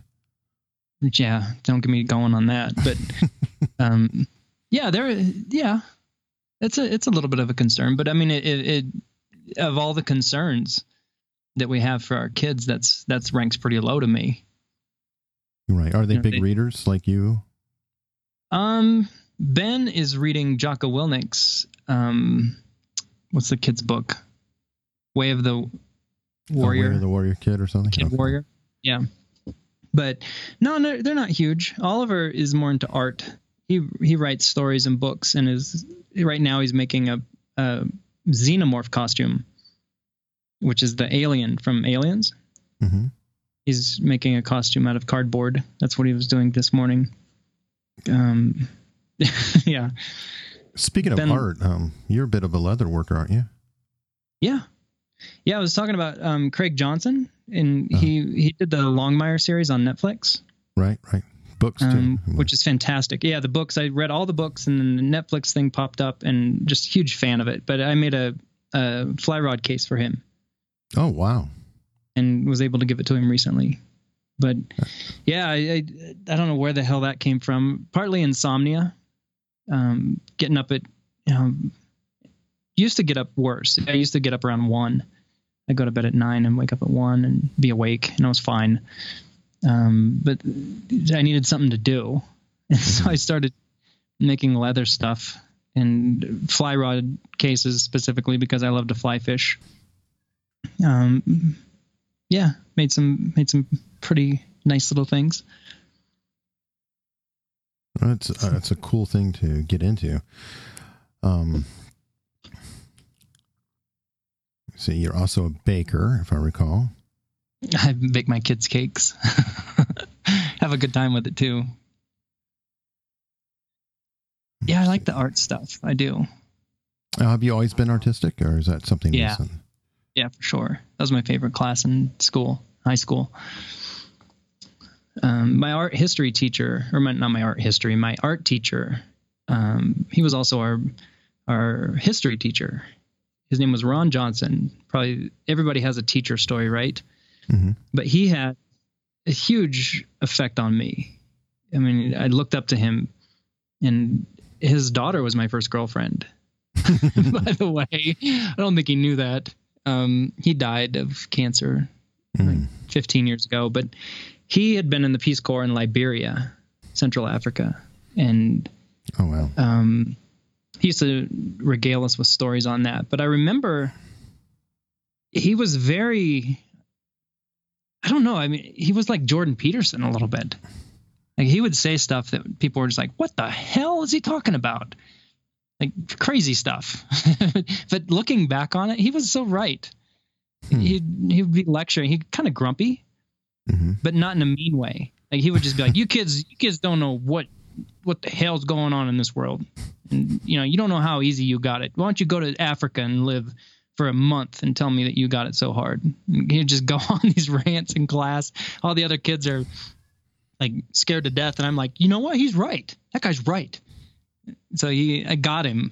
Um, but That was yeah. your art teacher. That was my art teacher and history teacher. It was a small school. Oh, I mean, the school had 90 kids in our whole high school. My I graduated with a class of 11, so it was a little school. And teachers, you know, my my gym teacher was also our football coach, our track coach, and our math teacher. Okay. So- okay. That makes that type of yeah but he had a pretty profound effect on me and i loved art i just loved it in fact i my first year of college i majored in art history Hmm. Not still shaking my head at that not sure why i did that it was a triple major art history biology and chemistry was my official and then i ended up moving to biology and chemistry and not applying myself at all see a range. I was there to run. I wasn't there to sit in a damn classroom. So I didn't pay attention. I didn't learn anything. Well, going off Yeah. your art teacher, do you believe in heroes? And do you have any? Oh God, I don't have any heroes. Maybe my grandfather. So I grew up. I never had a dad. My mom, he left as soon as he found out my mom was pregnant, and so there was never that male figure there, except for my grandfather. But I didn't know him. Like he was that stoic, quiet type. You know, he took me fishing and and I was with him all the time. Like my mom worked two jobs, raising two kids, single mom, and he babysat. He and my grandmother babysat us, so he was there, but he never really talked much. So I don't know if he would be a hero. Taciturn. I mean, Yeah, yeah. I look. I looking back, I wish I would have forced him to tell me more about World War II. You know, he was shot 23 times, God. or he had not shot completely. I mean, he had they'd thrown a lobbed a grenade behind a tank that he was behind, and it blew up. And he had I've still got the shrapnel that they took out of him. I've got a box of it, um, along with tons of Nazi medals and patches and gold teeth and stuff Hmm. that he had scavenged off of Nazis that they had killed. Purple Heart, um, all his stuff that he, he brought back with him. A wallet, a billfold that he had on him that he got shot in the ass and it's got a bullet through it, a bullet hole. Hmm. Everything that was in the wallet is still in there. A picture of of my grandmother with a bullet hole through her head in the picture. I mean, it, I've still got, it's fully intact, but he got shot in the butt. but he had 23 different, you know, punctures from bullets and shrapnel, and he lived. He, he got out in a VA hospital for over a year, hooked on morphine, severely hooked. I mean, back then they just, Hmm. you know, they put you in a, hooked you up to morphine, and and you healed, and then afterwards they kicked you out with a severe opioid addiction, and they put him in a mental hospital to get him over the opioids, and then he switched to alcohol. He was a severe alcoholic, um, all the way up until I was my until my sister was born, and then he quit drinking. But he was, yeah. I mean, I just looked up to him. He, I think, mostly because of World War II, and just how profound that was to me. Um, Sure. but in terms of heroes, Did he inspire your fearlessness that you seem to no, display? Or? No, I- Nah, I don't think so. I don't think so. I don't know where I don't know where that would come from. Me and my friends, maybe just the shit we used to do. God, we used to do so many things that we should have killed us. I mean, I remember climbing to the top of a 200 foot cable tower with a with a watermelon in my hood of my hoodie, and all my buddies were down below, and they wanted. I was going to throw this watermelon off this 200 foot tower to see what would happen. going up, swimming in the water tower. Like we climbed the water tower and at night and you jump in. And it wasn't until a couple times after jumping in that we realized that it was just completely cross hatched with these braces. Oh my God. Should have hit one, which would have killed you because you would have drowned. but uh, there's there's so many stuff, so many things. I I I could name on ten things that I should be dead for that never happened, and that's probably why I'm fearless, is because I've never died. I've never you though? been. I mean, have you ever truly been afraid of anything? yeah, definitely afraid of of something terrible happening to my children. That scares the crap out of me. I read the I made the mistake of reading The Road, which don't don't. If you have kids, don't read the There's Okay. the, the thing that bothers me about that book is that there's just no good ending. You can't rationalize a good ending. Every book every post-apocalyptic book I've read, there's there's some way to conceptualize a way to continue going and and living. Mm. The road, no. It's just shit. It's just this dark, horrible path. and I hated it. But I still have these nightmares about having to um having my kids and me being, you know, to quote the book, their ward. And the world is horrible and I have to protect them and I can't. And then I die and I leave them on their own. That's that to me is fear. Horrible fear. Nothing scares me about myself. I mean, I nah. I don't. I can't think of anything that would scare me. Do you Like, fear for your family? Yeah, definitely. That's it. Like it would be fear for other people would be the only thing that scares me. How about your sister? I think you mentioned before she's in the FBI. Do you ever? Yeah, she's a badass. she's amazing. If I, if I had a hero, it might be her. I mean, Really? or my mom. My mom was incredible. I mean, she raised two kids in the seventies, um, and was always a good mother. Never, never dropped the ball. She thinks she did, but I give I cut her a lot of slack because she didn't have anything. I mean, she was she was on welfare, food stamps, worked two jobs, and me and my sister turned out pretty damn good. you know, um, but my sister, she's in the FBI. Um, she's a victim specialist, meaning that a kid is abused or or traumatized or anything, they call her in to be the first interview. She's the first person to talk to the child because uh, most people, most law enforcement isn't trained to talk to a child without leading them. Mm, mm, okay. Not sure if yeah. I'm getting it right. If No, I'm not sure. I understand that. Yeah. Yeah, so a cop's going to be like, did he did you know did he touch you here? That's leading.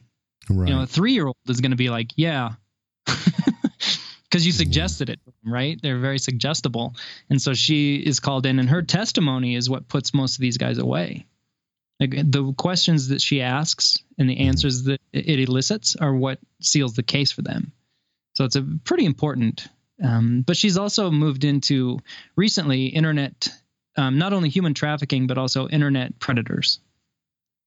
So internet child predators, and they go Yeah. do a lot of undercover stuff where they go into forums and Facebook and pose as you know 13 year old little girls, and they chat with these dudes, these pieces of crap who want to hook up with them, and then it's a, what was that show where the to guy catch a predator with Chris Hansen. that was it. That's what they do. It's pretty awesome. But the human trafficking thing is is pretty amazing. I'm not sure people actually understand how much human trafficking there is. I heard that your area is one of the worst spots in this country. I wouldn't put it. I wouldn't be surprised at all. They think she thinks, her and her unit that works. They think that 30 percent of Facebook is some form of predator. 30 percent of all of Facebook is some guy trying to do something with an angle. It's sketchy shit. And yeah, my kids aren't on Facebook. But she she updates me with with sex sex offenders who move to my area. She keeps uh, inside tabs on them. She'll send me these names and phone numbers and addresses and pictures and all this stuff and be like, "Yeah, this guy just moved in. Um, we have one guy right now that's that's up the road, but he's not a child predator. He's a he's a sex assault on an Mm. adult. But yeah, she I respect her a lot. She's she's pretty cool. And her husband just retired from the U.S. Army. Um, he was a a DOC Department of Corrections guy in Guantanamo Bay for four years. Uh, he's got some good. He's got some good stories, man. Holy cow, some really good stories. Talking to like top twenty terrorist dudes, you know, pretty pretty cool. But their perspective, I really appreciate their perspective.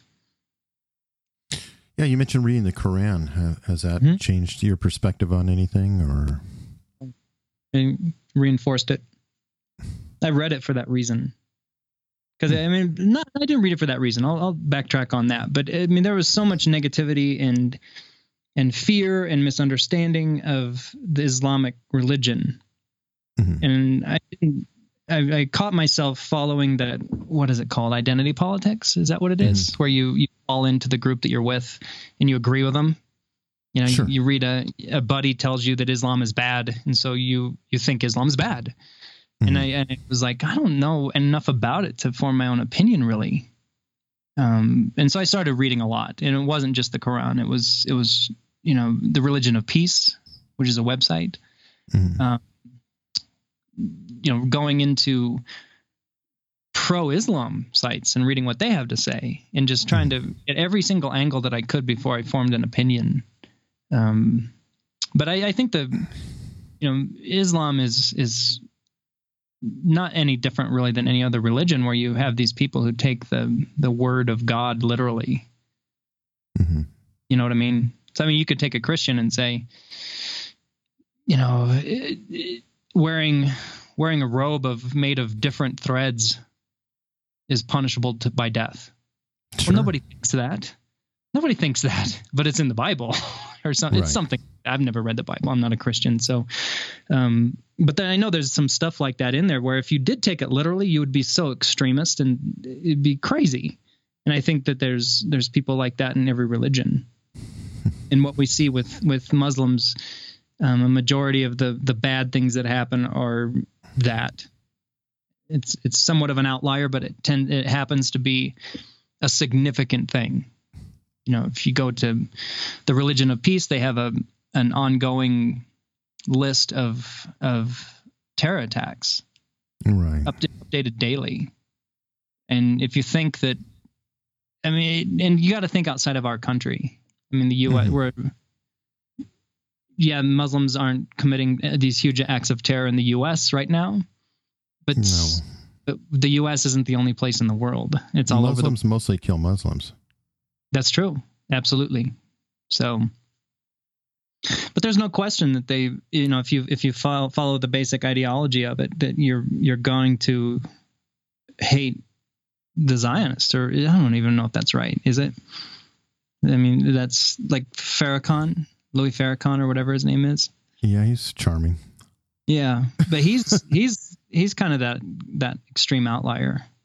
You know, Yeah, he, he he's a version of it. Uh, I guess I I don't know the religion as deeply. I don't. Um, yeah, I, I, this is the first time I've ever openly talked about it. To be honest. Well, it's uncomfortable because 'cause I- usually people get upset. Yeah, yeah, and I try not to stir the pot. So, but I mean, my opinion is is I think, I mean, it's a huge religion, Sure. the largest religion in the world, and I Right. think a vast, vast, vast majority is good. And I think that, and I and I think overall, I'm not a religious man, but I think overall religion is great. Because if it's something that you need to believe in to be a better person, then go for it. Don't try to convert me. But mm-hmm. if, if you want to do it, then awesome. If you're a better person for it, then it's it's all good. It doesn't make a difference to me if you believe in God or not. It doesn't affect me. Right. Is that what attracts you to some of, let's say, Jordan Peterson or Yeah, Jordan's a, works? yeah. I bought his book and I haven't read it yet because I've just been so inundated with it. You know, I mean, I'm, everything that I read, I, or not everything, a lot of what I read and Twitter feed and Facebook feed, a lot of Jordan Peterson stuff, and so I, I get enough, and I understand it, and I, I don't need to read his book. Yet. I'll wait until maybe it all calms down, or I, or I get away from, from reading so much about him. Mhm. Um, but yeah, I like Jordan topic. Peterson. Yeah, I like a lot of what he says, and a lot of the other stuff is just it just uh, goes in one ear and out the other. You know, I don't need to. I don't have an opinion either way on a lot of this stuff, but some of it definitely um, rings true, and a lot of it I already knew. I think, like get A your lot of it get could your have been your grandfather. yeah, yeah, and I think just growing up in the Midwest in a small Kansas town, you know, the values and the and all that stuff put in place, and then also just the discipline of of being an athlete, you know, self motivated, disciplined athlete, and that's what I wanted to do. You know, make your bed, type of stuff. Bucko. Uh, Bucko. That's a funny one. I heard that Yeah. growing up. So it, I found that charming. It's definitely a Western Mhm. term. I- The one thing- Go on. Go ahead. Go ahead. Uh, the, the one thing is that all this is new to me though. Like mixed mental arts, which you're you know you're a member of, right? And Sure. that's that's all new to me. I mean, it's only been a few months since I've been in that group. Mhm. Um, and when I started reading it, it just blew my mind. I'm like, I don't understand any of this. This is Greek to me. This is so far above my education level and my pay grade. I, it's not even funny. Um, it's only been in probably the last year or so that I've actually tried to seek out that that um, knowledge or try to learn. Up until then, it's been you know train really hard and and then try to shut my brain off rather Sure. than try to stimulate. So How do you think? Um, I guess you call it knowledge arts, or there's the intellectual dark web, or things like that. How do they um, relate in your mind to running and training and athleticism? That's a good question. Um, the one thing that I'm drawn really heavily to is the the knowledge of struggle, and I don't know if I'm wording that correctly, but like Jordan talks a little bit about Nietzsche, hmm and and I've read Frankl's book, and finding meaning in suffering, and I think that that finding meaning in suffering takes away the suffering or changes changes suffering, and I think that that sentence could describe sports psychology to a T. To a certain extent, like a, a large part of of sports psychology is finding meaning in the suffering right? You you don't hurt for no reason and you don't do it willingly. If you're if you're like Frankl and you you're thrust into this position where you don't have a choice but to suffer that's a lot different than the than the the guy who goes out and chooses to suffer. Right. you know and like in the military you know like with david goggins i mean mm-hmm. he chose to go into the military but once he was in he didn't have a choice. He, he could quit. But you still he was put through the suffering that that was put on him. Um and and i, I think with an athlete who's going to go out and and punish themselves and hurt themselves and try to hurt themselves and and willingly suffer there has to be a greater level of meaning to it. Otherwise you won't do it.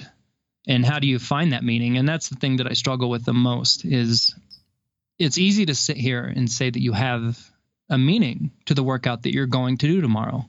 Mhm. but then in the moment after 15 miles of running really hard and you start to really suffer is that meaning still there? And if it is then great you're going to be fine. If not how do you reconnect with it? And that's what it boils down to a little bit is because athletes will always become complacent. Every one of them um, kipchoge just tried to break the two hour marathon and i watched it and i saw him become complacent I watched it happen. Like, yep, there, there it was. Within a Hmm. span of shoulders dropped a little, and within a span of of minutes, he accepted the fact that he wasn't going to break two. And when he finished, he felt he he visually looked fine, and I and he'd had he gave up. Um, and at a certain point, he probably thought, well, I'm gonna, you know, I'm still gonna make, you know, ten thousand times the yearly income of a Kenyan if I don't break two. And I'm already a millionaire. And I think money and sociological factors um, play a huge role in that. Um, but uh, you, you know, you, you start to really suffer, and you you put your hand over the flame, and how do you not take it out? And I think you have to be highly motivated, and you have to have a, a reason for it. Um, and that that to me is sort of the linchpin of of how to get the most out of an athlete. They have to have that reason. So you find meaning in the suffering. I think you can. I think that you can you can have a meaning for the reason to suffer. Like you want to you want to win a race or you want to be better, but to actually be suffering and have the suffering itself be the meaning, I don't know. That's pretty dark, isn't it? I, I'm I mean, is that sure. Nietzsche right there? That that's you know, choose to suffer instead of be happy type of Oh, idea. Nietzsche was a very, very sick man. I love him. genuinely. but I mean, he was ill, genuinely. Yeah, I know. He was yeah, I'm still. Yeah, I'm trying to get through. Um, I tried to get through. God, what was it called? I, I tried to read one of his books and I couldn't do it. I'm not that smart, but yeah, that's fascinating to me though. And I think seeking out suffering and in, from from a wider view, that is also part of what is wrong with the world today. The Western world, in the U.S., is people we've put so much energy into avoiding suffering that it's ridiculous right. and everything is is everything that we do is to make things easier you don't see any product out there that's designed to make your life harder it's not there. And Except so for these crazy races that we actually pay to enter. such a such a small percentage. I mean if you look at the overall whole of the country you know we're approaching 40% obesity rate 80% overweight. It's astonishing. And it's not getting better. And i don't think it's going to get better.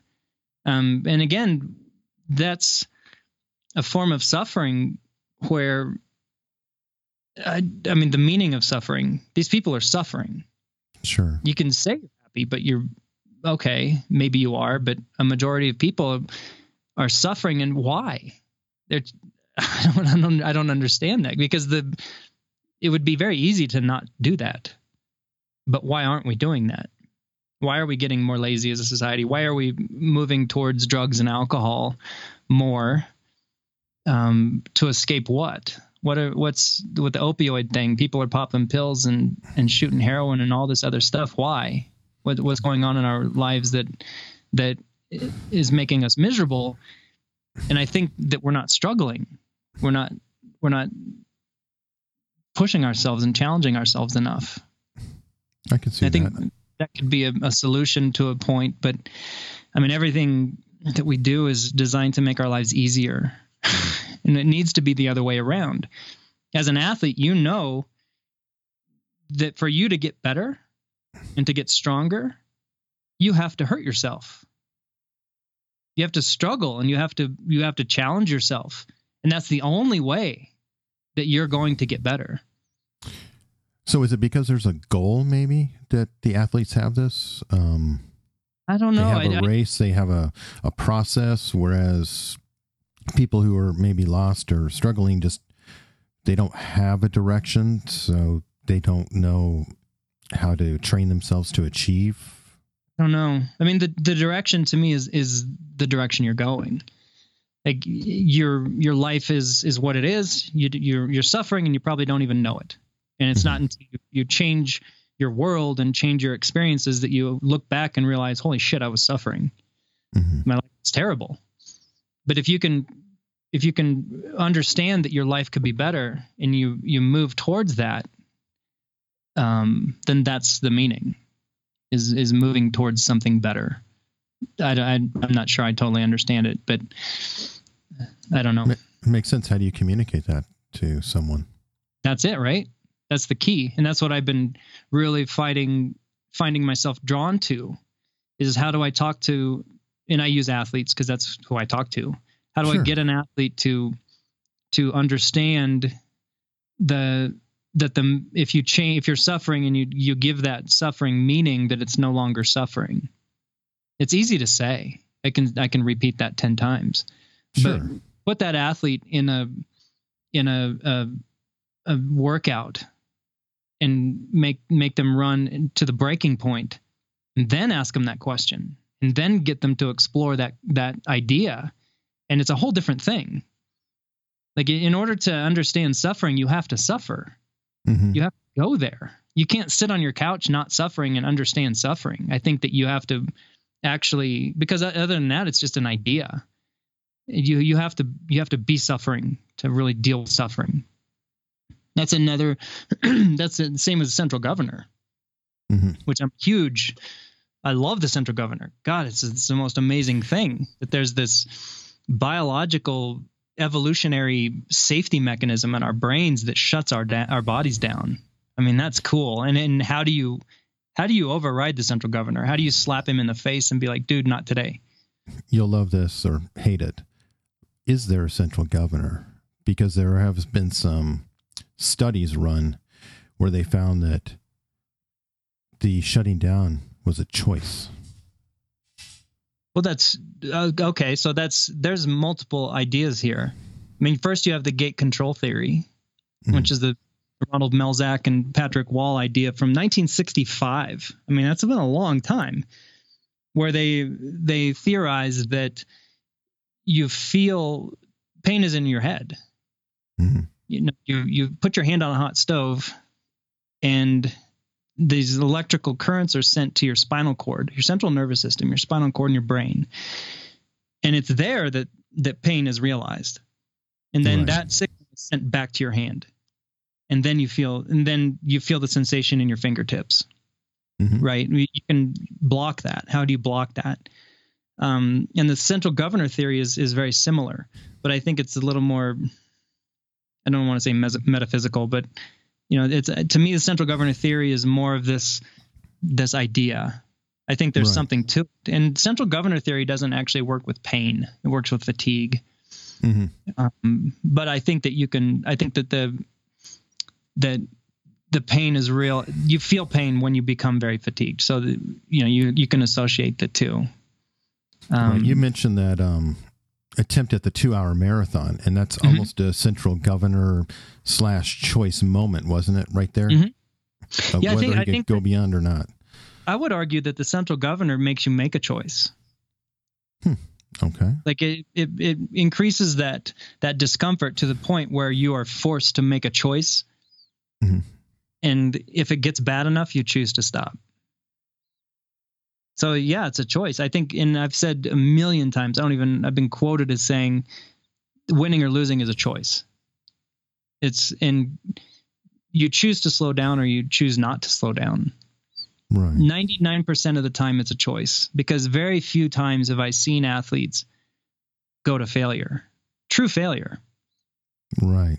Like I did it once. I did it last year in the 400 where, you know, 300 meters my legs just locked up. There was no it was like somebody put 80 pound concrete blocks on my feet and I couldn't move my legs. It wasn't it wasn't I wanted to. I was trying everything I could to get my legs to Mhm. move.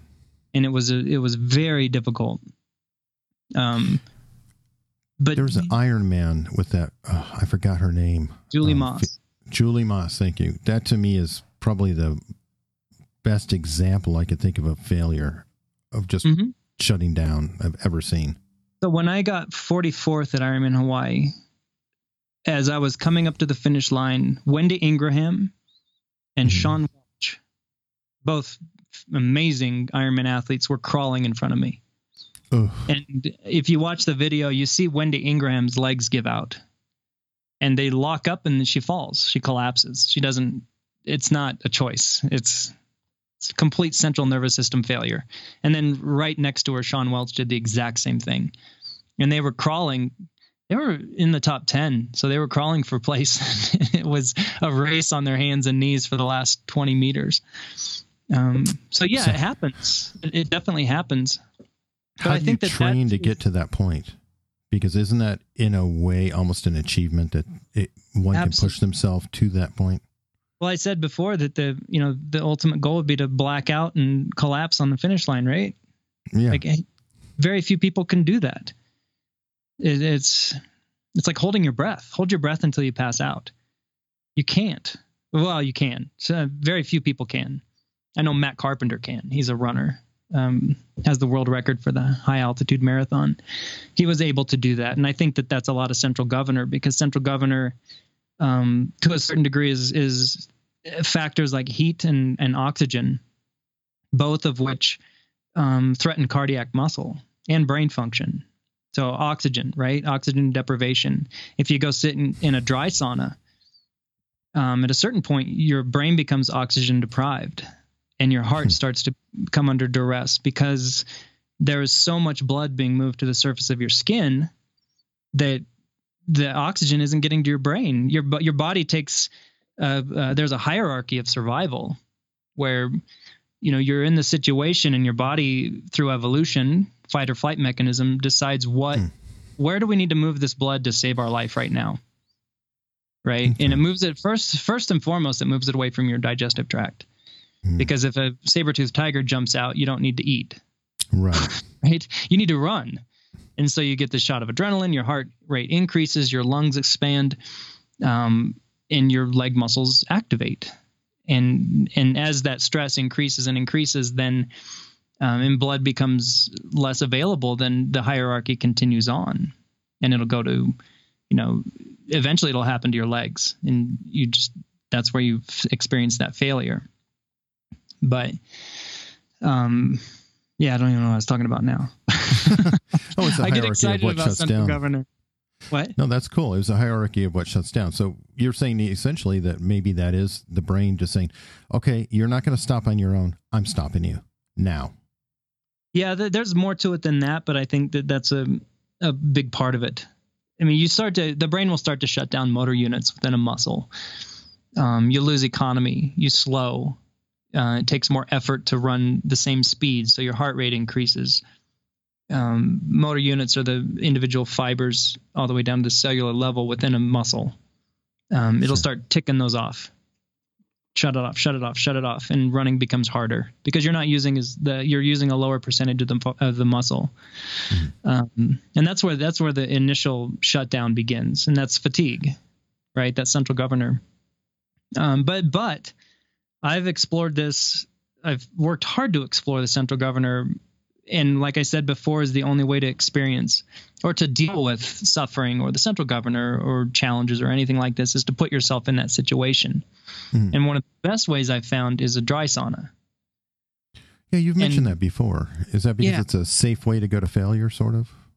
It is. It's safe and it's also something that that doesn't happen immediately. So if you wanted to experience central governor and suffering by running a 400 meters, Mhm. let's say you have you run, run, run, run, run, and then about 200 meters in, you really start to hurt, and then you've got about 10 seconds to experience this. And it's not very much time, and it's not. It's sort of repeatable, but you're going to trash yourself if you try to do it again. So you you stop and you're like, oh shit, that hurt, and then you rest and then you try it again. Right. That that process is really pretty difficult. Um, and it has a, a detrimental effect on you. But sitting in a sauna, and I've sat in a 200 degree sauna for an hour, and just you just sit there, and it happens, and you feel it happen, very gradually, and you get to just deal with it, and you don't have to do anything. You just sit there, and hmm. and and it. There's a physiological response, but the the thing that interests me the most is the psychological because you and it's hard to describe but you get to the point where it's borderline panic attack and and also you would do anything to get out of the sauna. Mm. and i want to know what that is. And i've tried to find it and it, it's hard to hard to understand. But your heart rate will go through the roof. I've sat in a sauna and those times i've worn a heart rate monitor and seen my heart rate in the 160s you know Hmm. that's that's up near threshold. It's a pretty high heart rate. And you're not moving. You're just sitting still um Sounds like the tear you- gas chamber in the military. yeah it is. It's something like that. It's a torture device. But you you get these opportunities to experience different different levels of suffering. And i and i i don't believe that it's physical. I i, I you, you're physically not in pain. Mhm. it's not your leg muscles aren't cramping and there's no actual you know touching the hot stove type of thing going on. But you are you're in pain. And and i've said before that that sitting in that sauna that last 15 minutes was harder than a 5k Wow. it, it much harder. You just want want nothing more than to get out right now. And you, and if you don't then you get to experience it. I think it's pretty cool.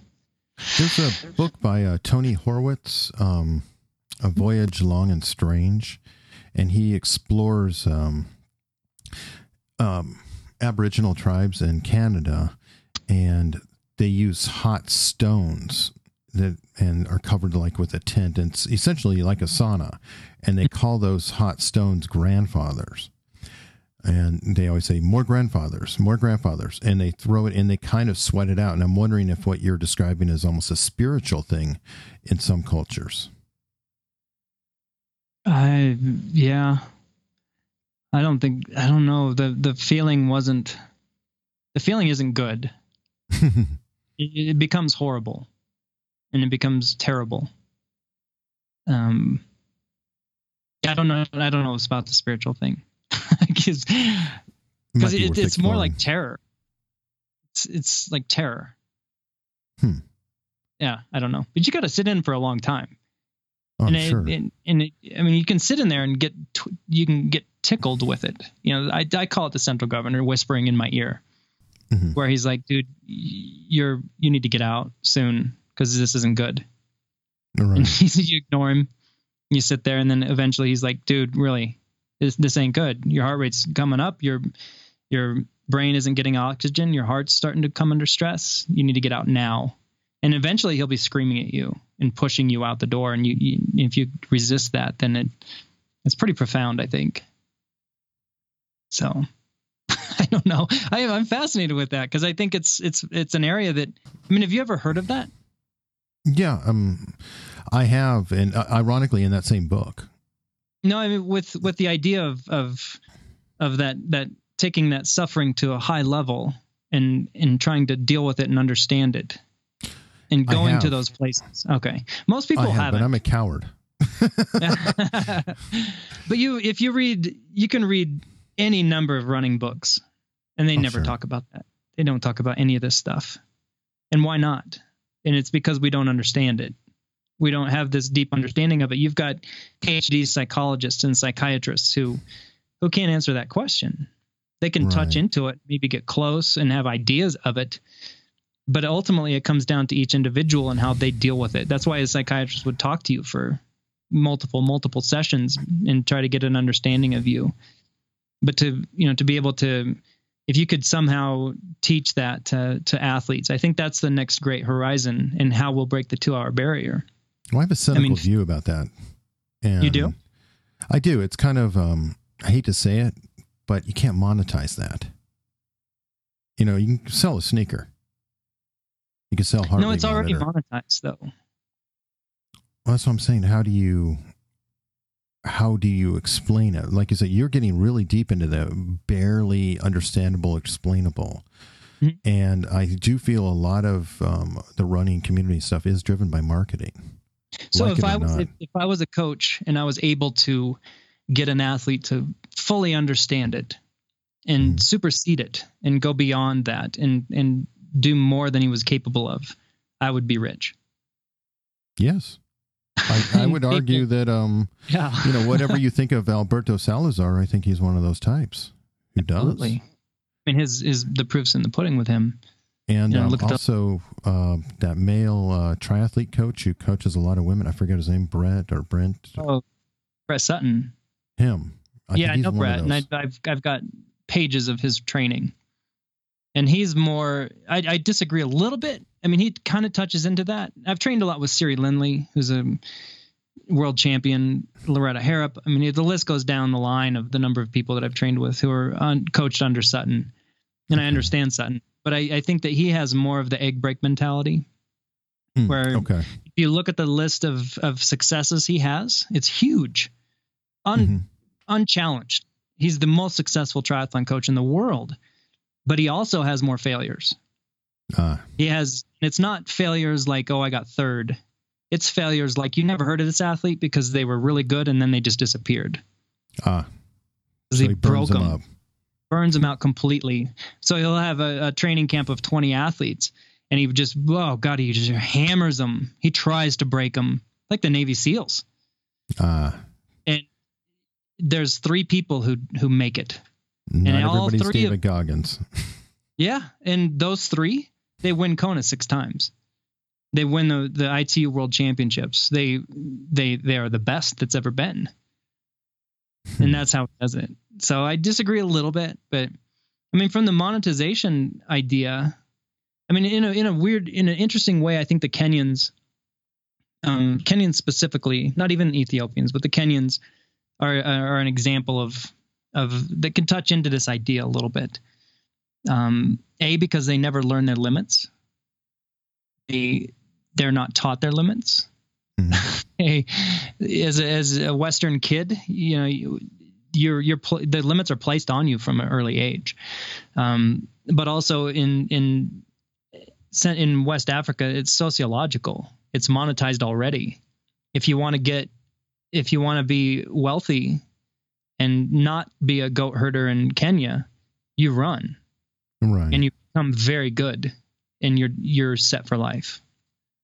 And that's it. right. I mean, that's that's their main sociological drive, or I don't know if that's the right word, but No, it makes sense. It's the same way that um, we have the same genetic profile here in the States as they do in Jamaica. Why don't we have better sprinters than Jamaica? Well, Who wants they to be a joined the? NFL. yeah, but who wants to be a sprinter? Right. That's I mean, who name who won the who won the 400 meters at the last Olympics? I'm not sure. No, no idea. Who won the Super Bowl? Right. Yeah, it's. I mean, from an early age, you don't see kids looking and idolizing runners. In Kenya, you do. I mean, Paul Tergat lives next door. Dude's an Olympian, world record holder. I mean, I want to be like him. Sure. In the U.S., it makes more money to go to school and get a job and sit in a desk 40 hours a week because you can make money. Absolutely. In Kenya, you make 60,000 a year. You're you're rich. In the U.S., yeah, you're middle class. Exactly. And I think So- that that factors. Oh, it's it's the factor because we have 330 some or whatever million people to choose from in our genetic pool. Yep.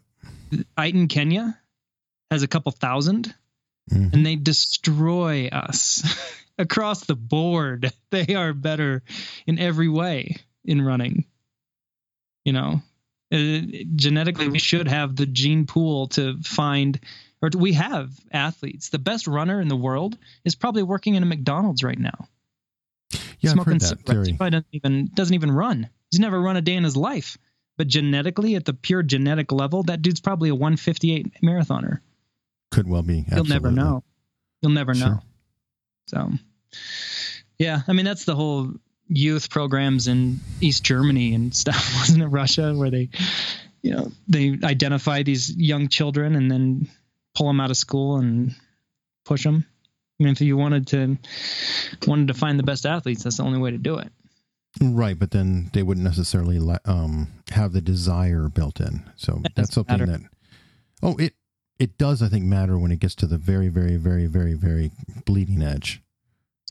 Well, yeah. I mean, it, but in in their eyes, that's not that's not the thing. They they want medals and and stuff. And in the U.S., it matters more what you you know.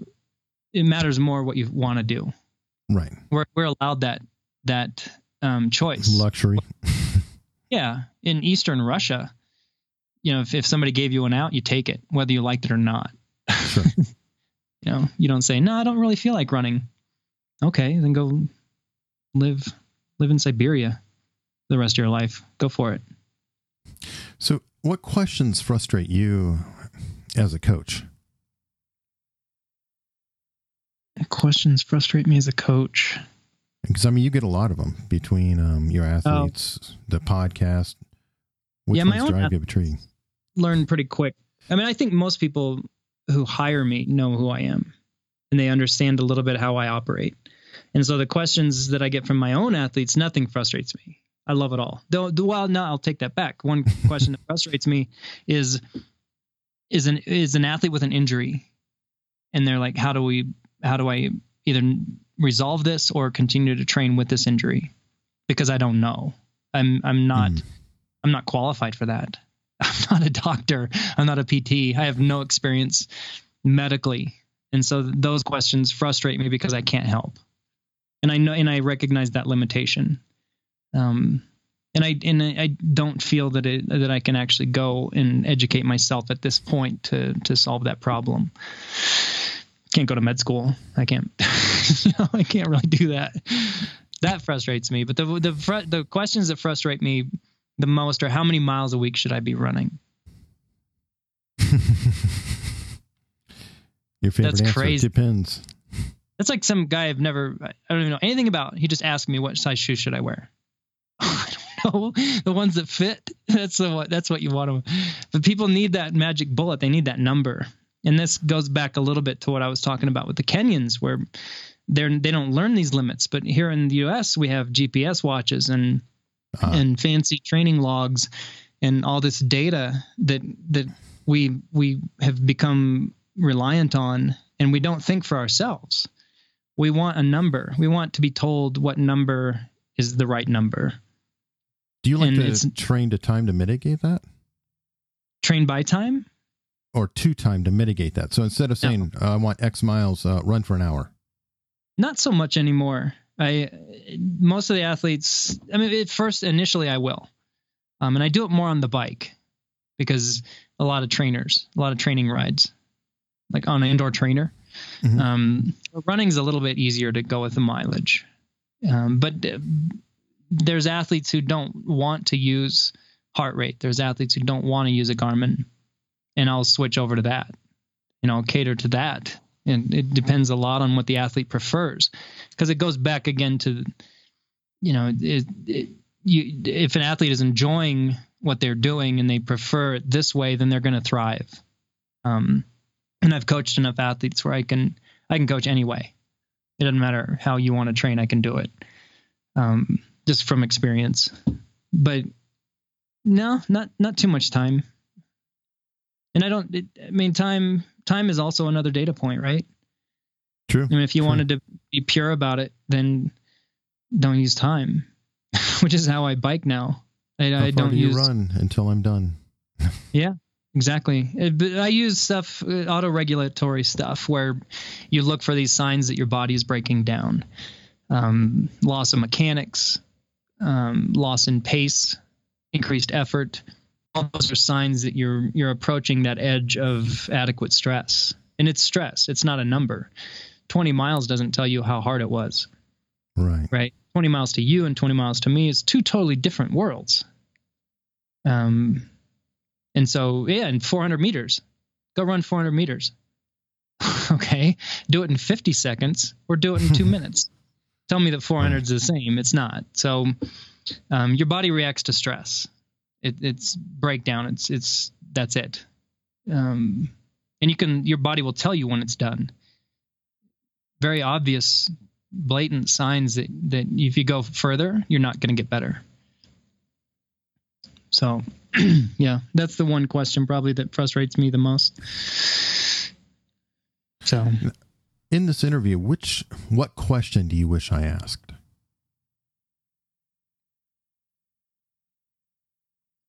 Hmm, I don't know. I don't know. More stuff about parenthood because I still I, I have just as many insecurities and and struggles with parenthood as I do anything else, and I feel like I've figured out myself athletically, but I still struggle with fatherhood, and I and I don't. Just because you would ask a question doesn't mean I can answer it. but Sure. yeah, I don't know. That my kids are everything. I'm a stay-at-home dad. And I'm with them every day. So it, it's it's very much at the forethought. You know, from the moment you wake up until the moment you go to bed, your kids are that. They're everything. And everything else just kind of fits in around them. and your identity is now dad. Absolutely. It'll always be dad. It'll be for the rest of my life. I'll die a dad. I won't die an athlete. I'll die an ex dad or an ex ex athlete. But you know, that'll be that'll be what what I am for the rest of my life. That's a pretty awesome, awesome thing to be. And it's a good point to stop this. All right. That is good. Except you didn't ask the question and you didn't answer mine. Which question am I missing? the parenting one. Wow. That's a whole nother like two hours though. Absolutely. And I would love to have you back if you're up for it. Anytime. Very cool. Now, where can people find you? Because you're kind of the stealth coach. Yeah, and I keep it that way. So I'm not going to say it, but I what I, I joke that if you can find me for coaching, I'll probably take you on. Although I've got a waiting list right now that's pushed out about four months, so that's not true. Wow. But part of the part of the challenge of getting me to coach you is to find me. But for now, people can check you out on Endurance Planet, right? Yeah, Endurance Planet, and yeah, Endurance Planet. Excellent. Ask the coaches. Ask, that's right. It's a segment of Endurance Planet. Mhm. Well, thank you very much for coming on, and I hope to talk with you again. Yeah, we will. I appreciate you uh, you having me on for sure.